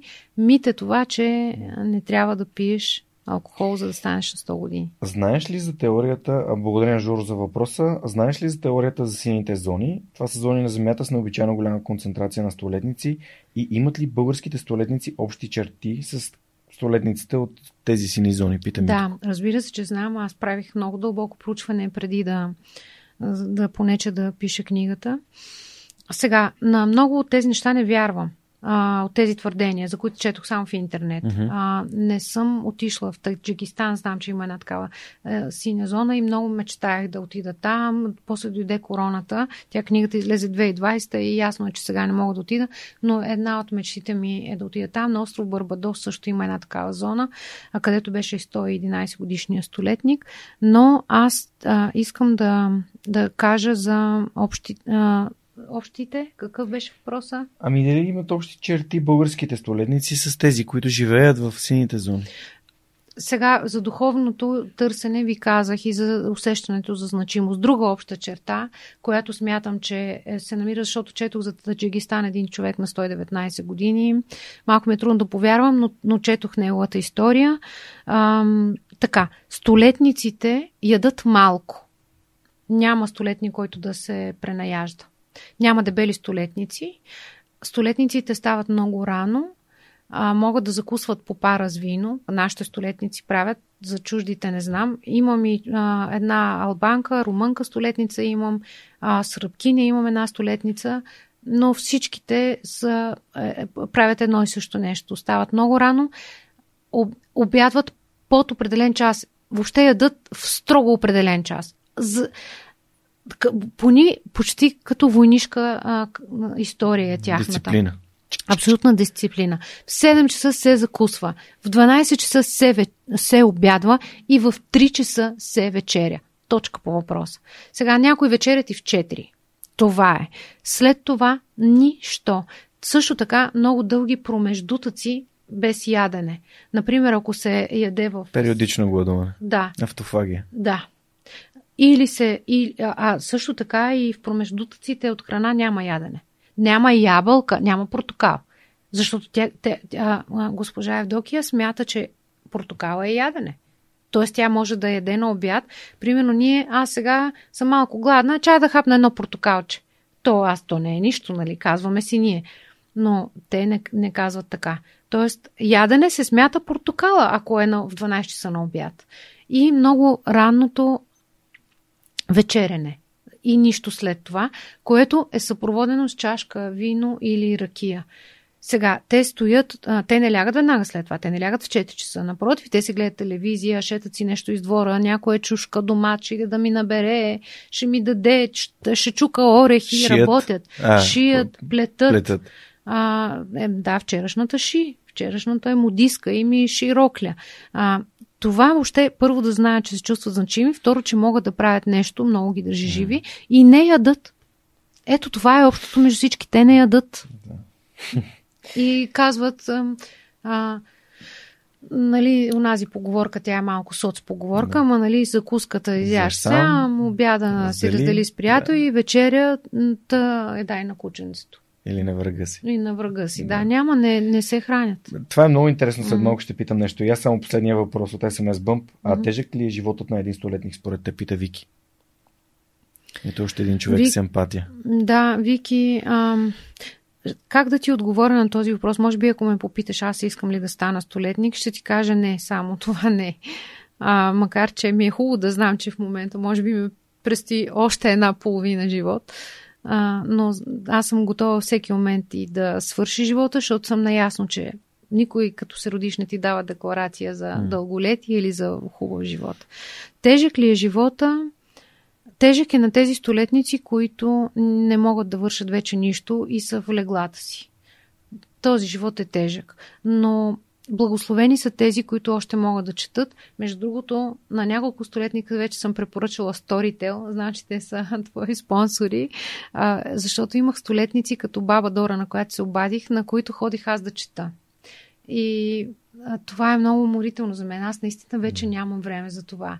И, а те много обичат да слушат истории. Благословени са тези, които още имат слух, които могат да слушат Storytel или някой да им чете, които са с разсъдъка си. Както моите столетници в Родопите казват, ам да станеш син на 100 години, ам да си на ноги и с юмо. На Гаси на, и с ума си. Гаси на ноги с юмо, да си на 100 години. Тогава живота на столетниците не е много труден. Благословени са тези столетници или благословия, понеже книгата ми е Столетниците благословия или Орисия. Благословия е за онези столетници, които още могат да ходят 14 км пеша, както ходи Байто Малт Смолен, всеки ден. 7 км отива до селото си, седи си малко на градинката, сяда си на полянката да я погледа и се връща в Смолен. А, това са благословени столетници. На другите живота наистина не е лесно. Ами, искам да благодаря на нашите приятели от SMS Bump за страхотните въпроси, които отново ни изпратиха. Ако вие се интересувате от това да работите в а, една страхотна българска компания, придобита съвсем наскоро от а, компания с пазарна оценка над 1 милиард долара, а именно Yotpo. SMS Bump може да е вашето място, без значение дали сте технически специалист или маркетинг специалист, дизайнер или някаква друга позиция, която би могла да допринесе за компанията. И все пак те се развиват от 30 до 150 души. Съм сигурен, че ще имат възможности а, за, за работа, ако вие сте постоянни и съответно се свържете с тях и имате интерес. Благодарим отново за, за това, че подкрепят свръх човека и че благодарение на тази подкрепа мога да срещам а, с теб, Мира, и разбира се, благодаря на Storytel. За тях сега ще минем. Разкажи ми за книгите, които си ми донесла. А, да, чакай. Момент, забравих. Така. SMS Bump а, разбира се, ако се интересувате, може да отидете на сайта на SMS Bump или на сайта на Yotpo или в джобборда на DFBG и да видите отворените им позиции или в някои от линковете, които може да намерите в а, инфото към епизода. А, просто тотално вече съм толкова заинтригуван от книгите, които Амира ми донесе, донесе че щех да забравя да спомена. Моля те, разкажи ми, вече спомена за някои от тях, които и на мен са ми любими, като баба праща поздрави и се извинява. Mm-hmm. Още шведските автори, още тази литература. Бахман е скандален. Да, да. Много да. е добър. Тревожни хора прочете ли? Не, а обаче чух в един от подкастите ти. А, непременно ще си я купя. А имаше ли филм? За тревожни хора мисля, че сега по Netflix са направили сериал, но ние не сме го гледали с неда и не мога да кажа. А, добре, чух нещо Да. и за, за филм, обаче Да, да, мисля, че в Netflix са направили сериал, шведски е и се казва Тревожни хора, но не знаем. Още не сме го гледали и не мога да кажа, но аз съм чел всичко без една книга на Бакман. Мисля, че тази най- най-теничката. Ам... Сделката на живота ти, мисля, че се казва. Всичко останало съм го прочел и съм ревал почти на всичките му книги и се не И аз. А кога четеш? Ами, чета вечер а, и чета събота неделя и чета на почивка, когато съм. Иначе сутрин преди тренировка или докато се разхождам, отивам към офиса или към студиото, слушам. А, слушаш, аз се отабонирах от Storytel, Да. точно за да мога да успявам четеш всичко, повече. да чета повече и, Да. и да слушам подкасти. Аз слушам много подкасти и нямам време за всичко, а Storytel е много изкушаващо нещо. Изкушаващо е. Много е интересно, Да. много На една ръка разстояние имаш толкова много Да, да. информация и то книги на български. Сигурно пак, но, но няма и моята работа. Вижте сега, тук днес този подкаст, тук се случват много интересни неща, но днес по-необикновени, да речем. Вижте хора, какво ми изпращат моите хора в, в телевизията. Все още има хора, които ми изпращат такива писма. Не знам как да го обясня това. Ето сега пред вас ще отворя нещо, което преди малко взех от телевизията. Картичка. Коледна. Коледна, да. Това са сигурно някакви писма. Много хора очакват, нямат все още интернет и не боравят и очакват да им отговарям. И това е наистина, наистина много времеемко. И трудно. Да, Е, аз отговарям на всички съобщения във Facebook страницата на Сръх човека, ама ако трябваше да отговарям на писма, със сигурност ще да ми е доста трудно. много сладко си запечатват писмата, слепила отгоре. И виж, то не е просто... Не е една страничка. Не е една страничка. Вау.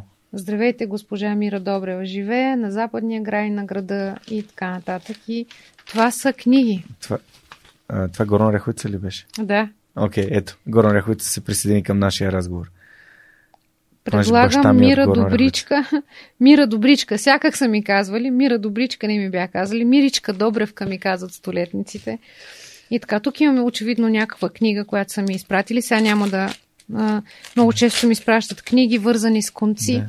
Ще успееш ли? Искаш Ми ли не, нож? няма нищо. Цецо, Няма. ли да... Някаква книжка е. да се пресегнеш? Е, там има един нож зад кадър. Дори да влезеш в кадър няма да има никакъв проблем. Е, там. Чакай, чакай, стой. Аз ще изляза в кадър да помогна. Ой, ето скъсах я. Чакай. Да. Аз имам. А, ето нещо, което... А, ето. Ето това може да ти е интересно. Да, Опитности, опитности, с. Бога. Това е интересно. Български автор. Стина Митева. Да. И в тази връзка ще ти кажа... А, Мога ли за- да погледна? Да, заповядай, не Ето знам. е книгата. Чакай да я покажа Цецо. Миличката жена, не знам. Сега я видях. Ще видя. Интересно. Има една книга Разговори с Бога. Тя е една Да. от първите. А, която прочетох преди известно време, когато започна това мое а, душевно търсене. Ами ето тази книга бих преп... Мисля, а, че авторката ти е изпратила. Да, така ли? Явно ли? разбрала, че, че ти си така вярваща и... Ми, Защото добре. видях, че от Сухоземе, видях, че и реално пратката беше от Сухоземе. Ще ми е много интересно, госпожо Митева. Сигурно ще прочета скоро. И аз имам един списък. Сега, това е а, една книга, която според мен всеки българин трябва да прочете, защото наистина без вяра а, няма как човек да продължи. Дори да е атеист, без вяра няма как да продължи е, напред. Хората бъркат вяра и религия. Да, нека да не се бъркат двете неща. А, тук има обаче основни, основни неща. Така, на, да има човек поне познание какво, какво и как е създадено в света, дори, дори да не го вярва поне трябва да го знае. В тази книга има а, за всички именни дни, кои как се празнува. Има дори начин, ето, Виж, външен израз на молитвата. Има дори начина по който да се кръстим. Защото много хора, като отидат в църквата и правят нещо е такова. Не е хубаво това. Защо да не знаеш правилно как да се прекръстиш? Ето тук има показана точно начина по който символа на, на света, сина и светия дух. Защо тия два пръста трябва да са надолу? непременно надолу. Какво означават те? Защо тези три са събрани в едно? Отдясно наляво. Защо католиците се кръсят по друг начин? А, въобще, а, смятам, че е, е хубаво човек да има вяра. Хубаво е човек да има вяра и да има някакъв път. Благодаря ти. Аз вярвам, че човек трябва да има вяра в себе си, нали, да... защото това е, може би, едно, ти като каза, че интернет така отнема, нали, тя, тя, той се дава възможности, но но отнема до голяма част вярата в себе си, когато виждаш много хора, много успешни, с много лъскави коли, апартаменти, животи и почивки и си казваш, може би аз не, не съм достатъчно качествен, стойностен, не вярвам, че аз мога, а ето, че, нали, Бог ще ви утвърди, укрепи и възнагради, но първо трябва да почакате малко. Първо Петрово. Така, а, диви разкази на Николай Хайтов, препрочетете. Всички сме я чели като ученици, но от днешна гледна точка а, е хубаво човек да си спомни а, нравите на, на онзи българин в онази затънтена планина, а, които с, с, в своята беднотия всъщност са толкова богати и могат да ти дадат толкова много с малкото, което имат непременно трябва да се препрочита Хайто. Това е за родопите? Да. А всъщност аз имам любимо място в Родопите, това е Чепеларе и хората, които, които съм срещнал там в района на Смолян, са ми правили изключително добро впечатление. А, бил съм и на други места из България, но в Родопите, както съм се чувствал приеман и на мястото си, не съм се чувствал другаде. Дори миналата година, лятото, бяхме в едно село на Тасеновград, което Добралък, което беше аз бях толкова впечатлен от това село. Не Много ми хареса и хората бяха толкова, толкова мили. Добри. В добри, Добралък? добри, да, да добри. Но да, а, това аз не си спомням да съм учил, но, но мисля, че един път е препоръчвано в подкаста до сега и мисля да, да поправя тази грешка. Благодаря ти. Събуждай се сутрин, че ти сутрин, Хайтов и, и на глас. А, много думите ще ти звучат непознато, ще ги разбираш в контекста или ми звъни да ме питаш. Аз съм от Родопите, знам всичко. Честита баня! Много любима моя книга. А, а, това е етноложки поглед към хигиената на българите на Виолета Коцева. Много ми харесва, защото е много смешно, много смешно казано. Българите а, как, са, как са, не са се къпали по-скоро едно време, откъде е произлиза израза честита баня, mm. за въшките, които са си пощали, защо ги е било страх от водата, mm. а, сапуна, първия досек към сапуна, въобще народопсихологията Ма не се ли къпем само в неделя? Вече не. Ние с неделя така се шегуваме много често, че днеска не, не е неделя. Да. А, и да, интересен поглед към. Супер. Много яко. Да, дори не съм знаел, че има такава книга. А, затова. А, Любопитството се... е нещо дълбоко вселено в мен и няма как да. Дай ги тези, които, които разказа, да ги сложа тук, да не, да, да не ги да бутнеш и да пазиме, да опазим книги. А, Алексис Зорбас, О, предполагам, че, че тук да, много Зорбас. пъти са, са препоръчвали тази книга. А, това вглеждане в а, простотата на човешката душа и в същото време чрез думи показване на нейната сложност, а, може да го пише само Казанзаки си. Не съм чел Зорбас, но по препоръка на един от моите гости, Ирина Софранова, прочетох Рапор от предел Греко и много, много ми хареса и там има едно изречение, което просто се загнезди в съзнанието ми. То е само има само един прав път, има само един път към Бога и то е на горнището. Никога на долнището. И това е толкова в, в духа на нашия да, разговор, точно. защото на горнището, както ти преди малко каза, и това са трудностите. Това е тежкия път на нагоре, на усилия, на, на трудности, но само те водят напред. И друга книга, която може да води напред, а, до, до, духовната същност на човека е Пътуване към себе си на Блага Димитрова. По, една моя приятелка тази година на рожден ден ме попита какво искам да ми подари и аз си казах тази книга, защото я нямах в библиотеката си. Аз много често раздавам книги. Исках и сега и други да ти донеса. Видях, че ги няма. А пък има книги, които човек трябва да си ги има. Така че пътуване към себе си е една а, от тези книги, които съм си сложила да препрочета. Понякога си мисля, кога ли ще ми остане време да, да прочета всички книги, които искам. И в същото време се радвам, че нямам толкова много време, че съм в толкова активна възраст момента, в която продължавам да пиша и да творя. Разкажи за тази книга. Вече се, споменахме, все но все пак. Алис, да. а, все още Алис. Тя, тя е... Тя е... Лукус. Моля? Лукус са издателите на книгата. Интенс е поредица на Лукус Publishing. Те са много големи приятели на подкаст. А, не знае. Да, да. Да, а, чудесно. Ами, интересна книга за това как можеш да се хванеш за последните нишки на живота и въпреки своята немощ на разсъдъка да опиташ да изплетеш шал и да се завиеш с него. И може би за хората, които са близки на хората с Алцхаймер, как трябва да се държат с тях. Защото моите столетници също често са с отклонения, които не бива да, да, да ги славят в главата, гралата и графата изкофели, луди, смахнати, тъпи, прости, ти не разбираш. А, състояние, можеш една нишка да имаш в мозъка, но тя да е в състоянието да, да направи кълбо. Просто трябва да се улавяме за тази нишка. Когато в живота ни дойде такова нещастие, като такава болест. Никой не е застрахован. Така е. И затова този Благодаря. Оп, чакай, чакай, чакай. И се извинява Пазиме. е, е Да, вече ги ясно така, че- на, на всички. А, този така, семпъл език, който с подтекста си казва толкова много. Любим начин на писане на Бакман и човек на име Уве също е една от любимите ми книги. Препоръчвам всяка Да. сутрин пътят към дома става все по-дълъг, в която самия Бакман пише за Алцхаймер. А, не знаех, не, не, не съм На нея ревах, много ревах. Оле-ле, Препоръчвам така тя. ли? Препоръчвам тя. Да. Аз на... аз Спомням си в Гърция къде бях, аз, аз я първи път я слушах и това, тя е история за един баща, неговия син и неговия баща. Той е за един дядо, а, един баща и един внук, един син. И тази история наистина буквално ми говореше толкова много.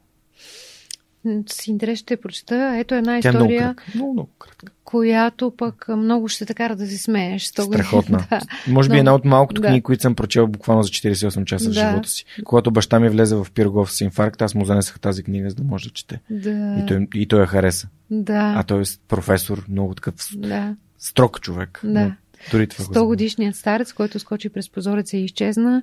Много приятно и забавно четиво и как виждаш без никакъв напън как се разказва, как се лее историята и как ти си потънал в нея без да се усетиш. Не виждаш колко часове са минали и четеш и колко, колко тънко и финно, елегантно, чувство за хумор, без много думи, типично по-шведски. Връзва другото- историята на... През, това всъщност е историята през 20 век. Да, нали, той да. а, вързва а, Първата световна Да. война, атомната бомба в Хирошима и Нагазаки, а, след това, нали, съответно, революцията в Китай и идването нали, на, социализма. Така че много ти благодаря. Това са ми, в смисъл, това от тези две са ми две от, от най-любимите книги. На които... мен също и като каза социализъм и няма Да. как да не стигнем до Оруел, който между другото в петък станаха 72 години от неговата кончина, но тази книга никога няма да свърши. 1984. Днес е петък. Да, Предишни- подкаста ще се излъчи в... Ще се излучи във вторник. вторник, затова Тоест днес, казах- когато снимаме, днес е деня, в който Джордж Да. Оруел. Точно днес Да. а, стават а, 72 години от кончината на един човек, който няма да има кончина. Това е книга. А, винаги всички, ще, като я прочетат, ще се чудят как е възможно да е. 25-та година, Да. мисля, че е написана. Да. Не съм сигурна. Мисля, Мисля, че мисля 25. за, аз мисля за по-ранен етап, но, но не съм сигурна да ти призная. Призна, признавам, че съм забравила. сигурен, защото мисля, че съм го проверявал. И другата книга на Оруел, която не е тук, те много често новите издания ги пускат двете. 49 нали? е За публикувано. 40. Да, и аз, 49 аз мислех, че година. 44-та, обаче не, не се осмелих да кажа. Да, 49. А, да. Ти представяш ли си каква, какво съзнание, каква мисъл, какво... Прозорливост. Да, какво предзнание е имал този човек, какво предзнание. Фермата е 45-та година. Значи, фермата е 4 години преди. Бог казва, в Библията е писано, че ам, единствено Бог е този, който предзнае всичко, но има хора, които изпраща на тази земя, които имат някакви от, откъслечни предзнания. Ето, Ороел е един от тях. Той е провидял нещо в бъдещето, което ни застигна с пълна сила в тези дни. А много често новите издания, за разлика от това, са направо с фермата на животните Да, накрая. те са наобратно. Да, и другата книга, която оформи мен и моята вяра в битието всъщност и а, която ме извади от алтруизма, в който живеех и от наивитета, в който се бях впуснала и бях легнала, седнала удобно на дивана на този наивитет, е фермата на животните. Според мен това е моята първа Библия. Фермата на Страхотна книга. Аз миналата година я реално я изслушах в Storytel и този израз, който е написан на, горе над фермата, че всички животни са равни, но някои животни са по-равни от други, според мен а, е много важен да си го запишеме вкъщи и да го гледаме внимателно всеки ден, когато правим решения. Дали ще гласуваме, за кого ще гласуваме, а, какво ще направим пред блока си, а, как, ще, как ще живеем живота си. Така че това е така отрезвяваща мисъл, която ни напомня за важните неща. И като казваш отрезвяваща мисъл, се сещам да си дойдем пак в 21 век сега и да, по твоя идея, да подарим тази Дай книга. да подарим тази книга. Тя ми е подарък от Петър Георгиев, който е един репортер, журналист, твой колега, автор на подкаста Виктория, в който се говори за, за футбол. А, и той разказва истории, свързани с футбола. И дори сме написали, всеки човек може да ти разкаже поне една изумителна история. И слушай го. Петър Георгиев а, ми е написал началото на 2021 година. Аз съм е написал Вяра в себе си и прави чудеса. Ако искаш, можеш и ти да сложиш едно послание тук и да я подарим на някой от слушателите на подкаста, Добре. който какво да направи, А, за да, за да можем да се, съответно, да свържем с него. ами, хайде да е свързано с някакво предизвикателство за четене. Хайде. Да, дали да е бройка книги или да прочете нещо, което никога не е искал да чете. Например, да, аз реших. Да. А, искам да прочетете книгата на Йов от Библията. Тя е кратка и се чете лесно, ако mm-hmm. четете бавно. Този, който прочете книгата на Йов, разбере смисъла и посланието, ще, ще, ще получи Ороел в подарък. Добре, окей, супер, ама трябва да ни се, да се свърже с нас, с мен или с теб? Е, с С мен. Добре. С теб, да. А, добре, тогава ще помолим да ни, човек, който прочете а, книгата на Йов и ми изпрати съобщение, което аз после ще обсъдя с Мира, свързано с смисъл и посланието на книгата. А, и ако повече от един човек, ще му дадем колко време ще дадем? До Великден? Да, може, бавно се До чете, Великден. да. Значи Добре. бавно се чете, Да. средата на април е достатъчно добре. Мгм. Значи до Великден даваме време, до последния ден от Великден, защото те са няколко дена там, а, да, съответно да ни изпратите съобщение на фейсбук страницата на Свръхчовекът. Ние с Мира обсъдим. Ако са повече от един човек, ще изтеглим жеребии и ще изпратим тази книга, която е написана от мен, от Пепи Георгиев. И сега ще помоля Мира след края на нашия подкаст да, да я напише и аз ще ви изпратя, за да си я четете и да си я имате. И разбира се, последната книга Библия за човека, който промени света е автобиографията на Стив Джобс.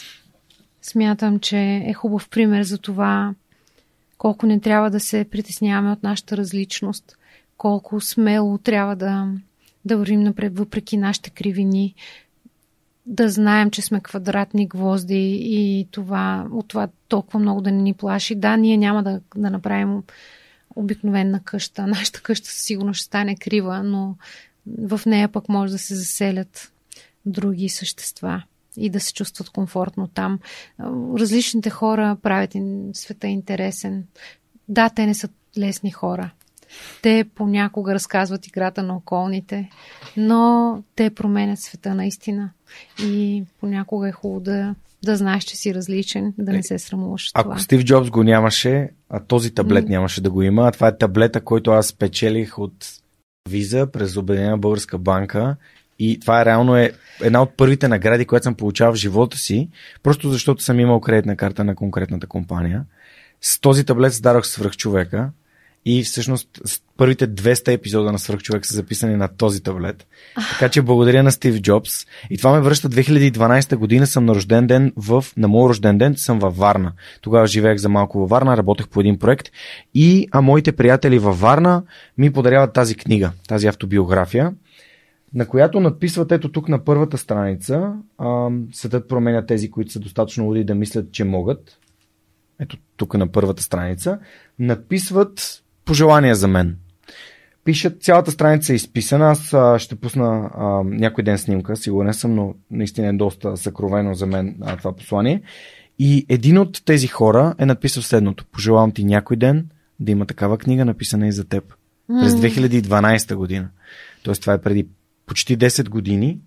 А, и когато се сетих за тази книга, защото а, я бях дал на приятел и, и отворих тази страница и видях и тогава вече го имаш свърх човека и бях такъв Вау! Вау, каква синхроничност! И ти днес я носиш, така че а, наистина безкрайно ти благодаря, Мира, че, че споделяш за тази книга.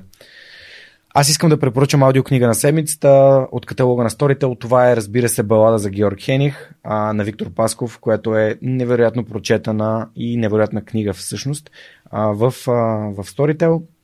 Ако споделите коя е вашата любима книга, в каталога на Storytel и ме тагнете в Instagram The Superhuman Podcast, както и Storytel. Вие може да спечелите един месец безплатен Storytel и да се наслаждавате на прекрасната им библиотека от аудиокниги. Здравейте, прекъсваме подкаста за кратко, за да можем аз и Георги Спасов, един от основателите на LimeChain, да разгледаме следващия въпрос, свързан с блокчейн технологията и да му отговорим. Благодаря ви за вниманието. Здравейте, отново имаме среща с а, Георги Спасов, един от основателите на LimeChain, който ще ни помогне да отговорим на поредния въпрос, свързан с блокчейн и Web 3.0. Въпросът, който имаме днес е какво представлява DID или така наречената децентрализирана идентичност или дигитална идентичност. А, Даш, здравей и благодаря ти, че си с нас днес. Моля те, разкажи ни малко повече за тези DIDs. Здрасти, Даш. Благодаря ти, че отново ме покани тук да си говорим заедно за интересна блокчейн тема. Децентрализираните идентичности са много, много интересна а, част от блокчейна. Всъщност това са, а, на английски ни наричат self-sovereign identities. Това, са, е, това е възможността всъщност ти да имаш притежание на собствената си идентичност, което е малко странно звучащо, защото ти най-вероятно имаш притежание на собствената си идентичност, притежаваш тялото си и така нататък. Само, че административно не е много сигурно дали е така, защото ние, примерно, имаме лични карти, ама тази лична карта дали е валидна, не зависи точно от тебе, дали си точно ти този човек, не зависи точно от тебе.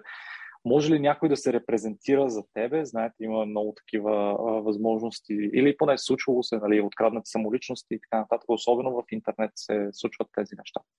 А, а освен това, текущата версия на идентичността, лични карти, информация, документи и така нататък, тя всъщност разкрива много повече информация, отколкото е нужно по принцип.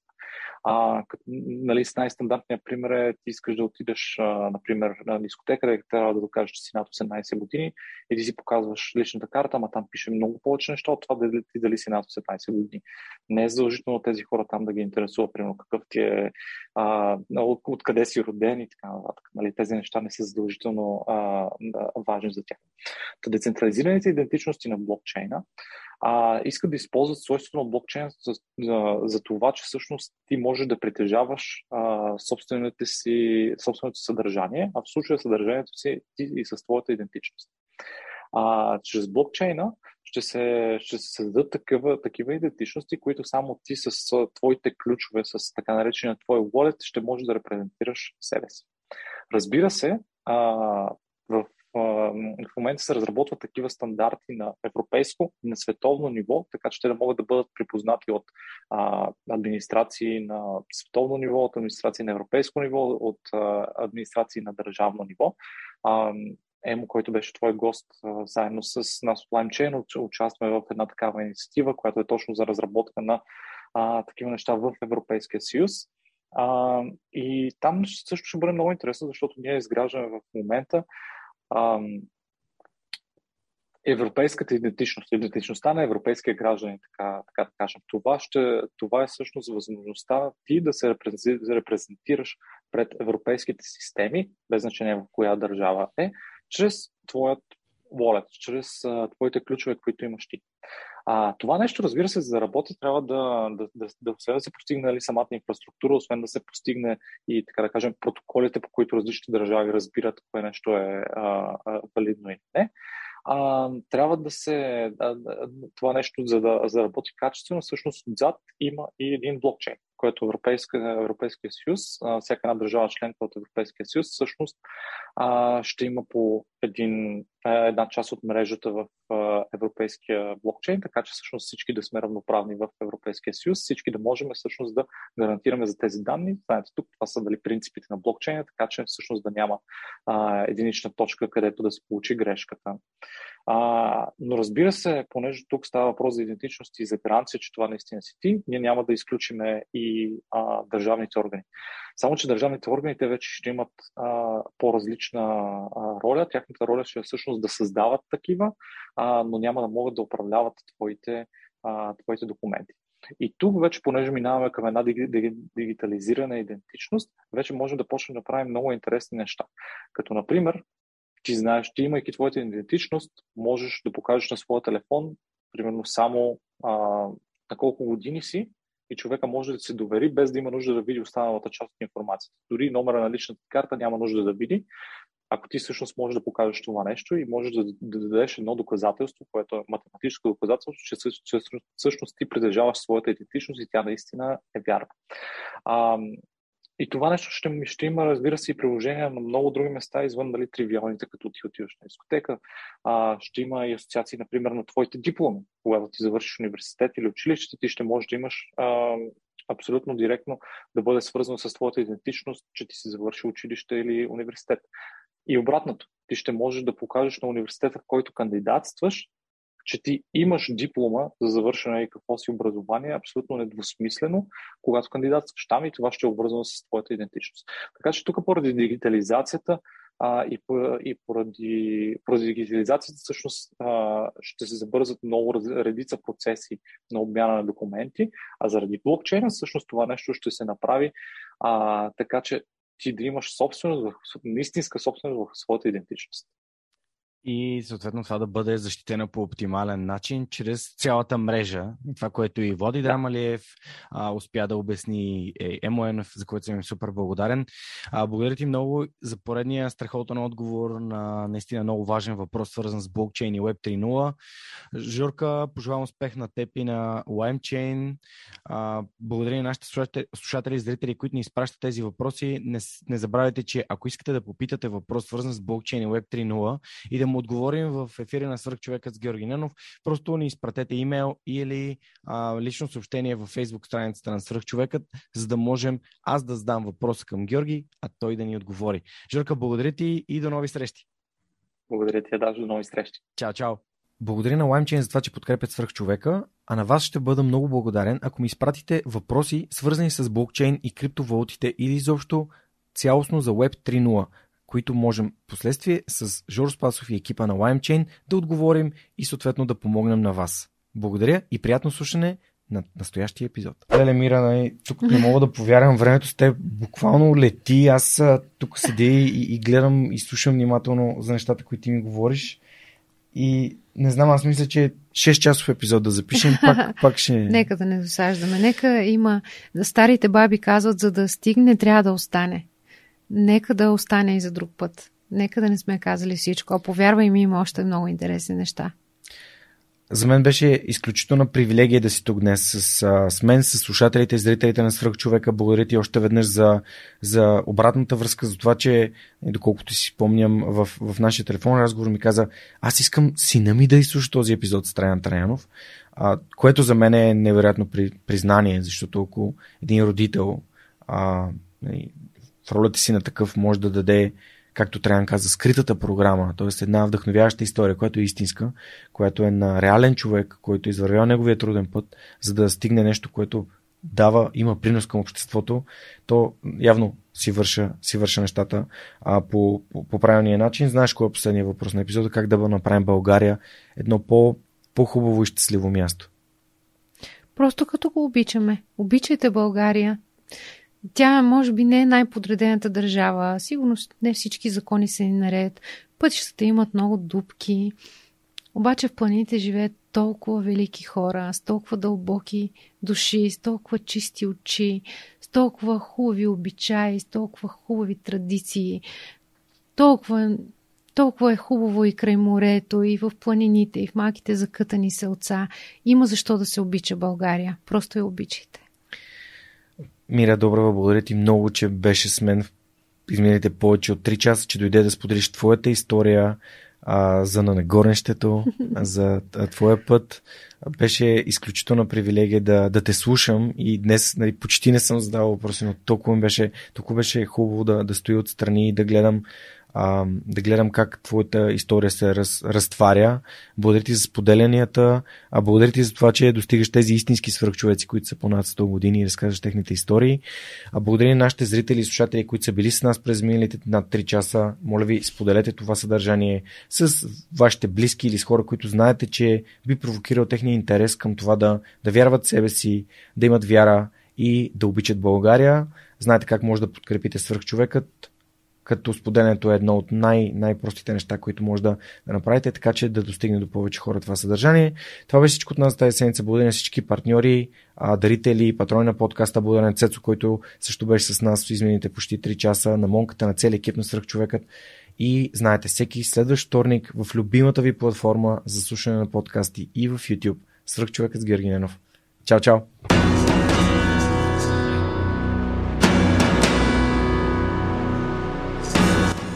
Свръхчовека достига до вас благодарение на подкрепата и усилената работа на хората от екипа. Това са Анна Мария Ангелова, Анелия Пейчева, Марин Митев, Моника Ангелова, Слав Радоев, Симеон Миронов, Цветелина Тотева, Ясен Георгиев, Яница Цонева и Теодора Николова. Този епизод достигна до вас благодарение на подкрепата на патроните на подкаста. Адриан Голяшки, Александър Александров, Александър Гейне, Александър Гиновски, Александър Киречев, Александър Куманов, Александър Силгиджан, Ангел Георгиев, Андрей Грозданов, Анелия Стоянова, Ани Сарамбелиева, Анна Андонова, Анна Радева, Асен Величков, Асен Цветков, Атанас Атанасов, Атанас Деневски, Бисер Вълов, Богдан Дринков, Богомила Трайкова, Борис Тилов, Борислав Борисов, Борислав Дончев, Борислав Сандев, Боряна Георгиева, Валентина Алексиева, Василия Свилен, Вили Енчев, Величка Георгиева, Вентислав Спасов, Весето Купенов, Виктор Калчев, Велизар Ганчев, Галин Стефанов, Георги Генов, Георги Димитров, Георги Йорданов, Георги Капазин, Георги Малчев, Георги Москов, Гилджан Джебирова, Даниил Петков, Даниел Гочев, Даниел Гошев, Денислав Здравков, Деница Димитрова, Джанер Кафеджи, Джейн Димитрова, Диана Мечкова, Диана Рангелова, Димитър Дечев, Димитър Димитров, Димитър Колев, Димитър Куртев, Димитър Парушев, Добри Кусов, Евгения Гъркова, Евелина Костадинова, Ели Спасова, Емил Иванов, Емилия Цветкова, Емилиян Николов, Емин Мола Ахмет, Енчо Боев, Живко Джамяров, Живко Тодоров, Захари Захариев, Ивайло Кенов, Ивайло Методиев, Ивайло Христов, Ивайло Янков, Иван Банков, Иван Белчев, Иван Игнатов, Иван Кузманов, Ивелин Стефанов, Игнат Ганев, Илиян Иванов, Илко Шивачев, Ина Тодорова, Йордан Василев, Йордан Димитров, Ирена Иванова, Камелия Танасова, Камен Стойков, Катерина Апостолова, Катрин Стоилова, Кирил Юнаков, Константин Данков, Константин Пеловски, Константин Спасов, Коста Танасов, Красимира Банкова, Кристиян Вълов, Кристиян Иберик, Кристиян Михайлов, Лиляна Батолова, Лиляна Берон, Лъчезар Димитров, Люба Венкова, Люба Ганчева, Любомир Василев, Любомир Киров, Людмил Каралуан, Маргарита Троанска, Марин Митев, Мария Дилова, Мария Митева, Мария Тодорова, Марияна Лозанова, Мартин Ангелов, Мартин Бенков, Мартин Петков, Мартина Георгиева, Майя Йовчева, Милена Младенова, Милин Джалалиев, Мими Ридър, Мирослав Желещев, Мирослав Моравски, Мирослав Филков, Митко Василев, Михаил Касапинов, Моника Ангелова, Надежда Гешева, Надя Шумкова, Невена Пеева, Нетко Христов, Нели Димитрова, Никола Томов, Николай Василев, Николай Георгиев, Николай Маринов, Николай Янев, Нида Проданова Йоцева, Октай Чубан, Павел Начев, Павлина Андонова Иванова,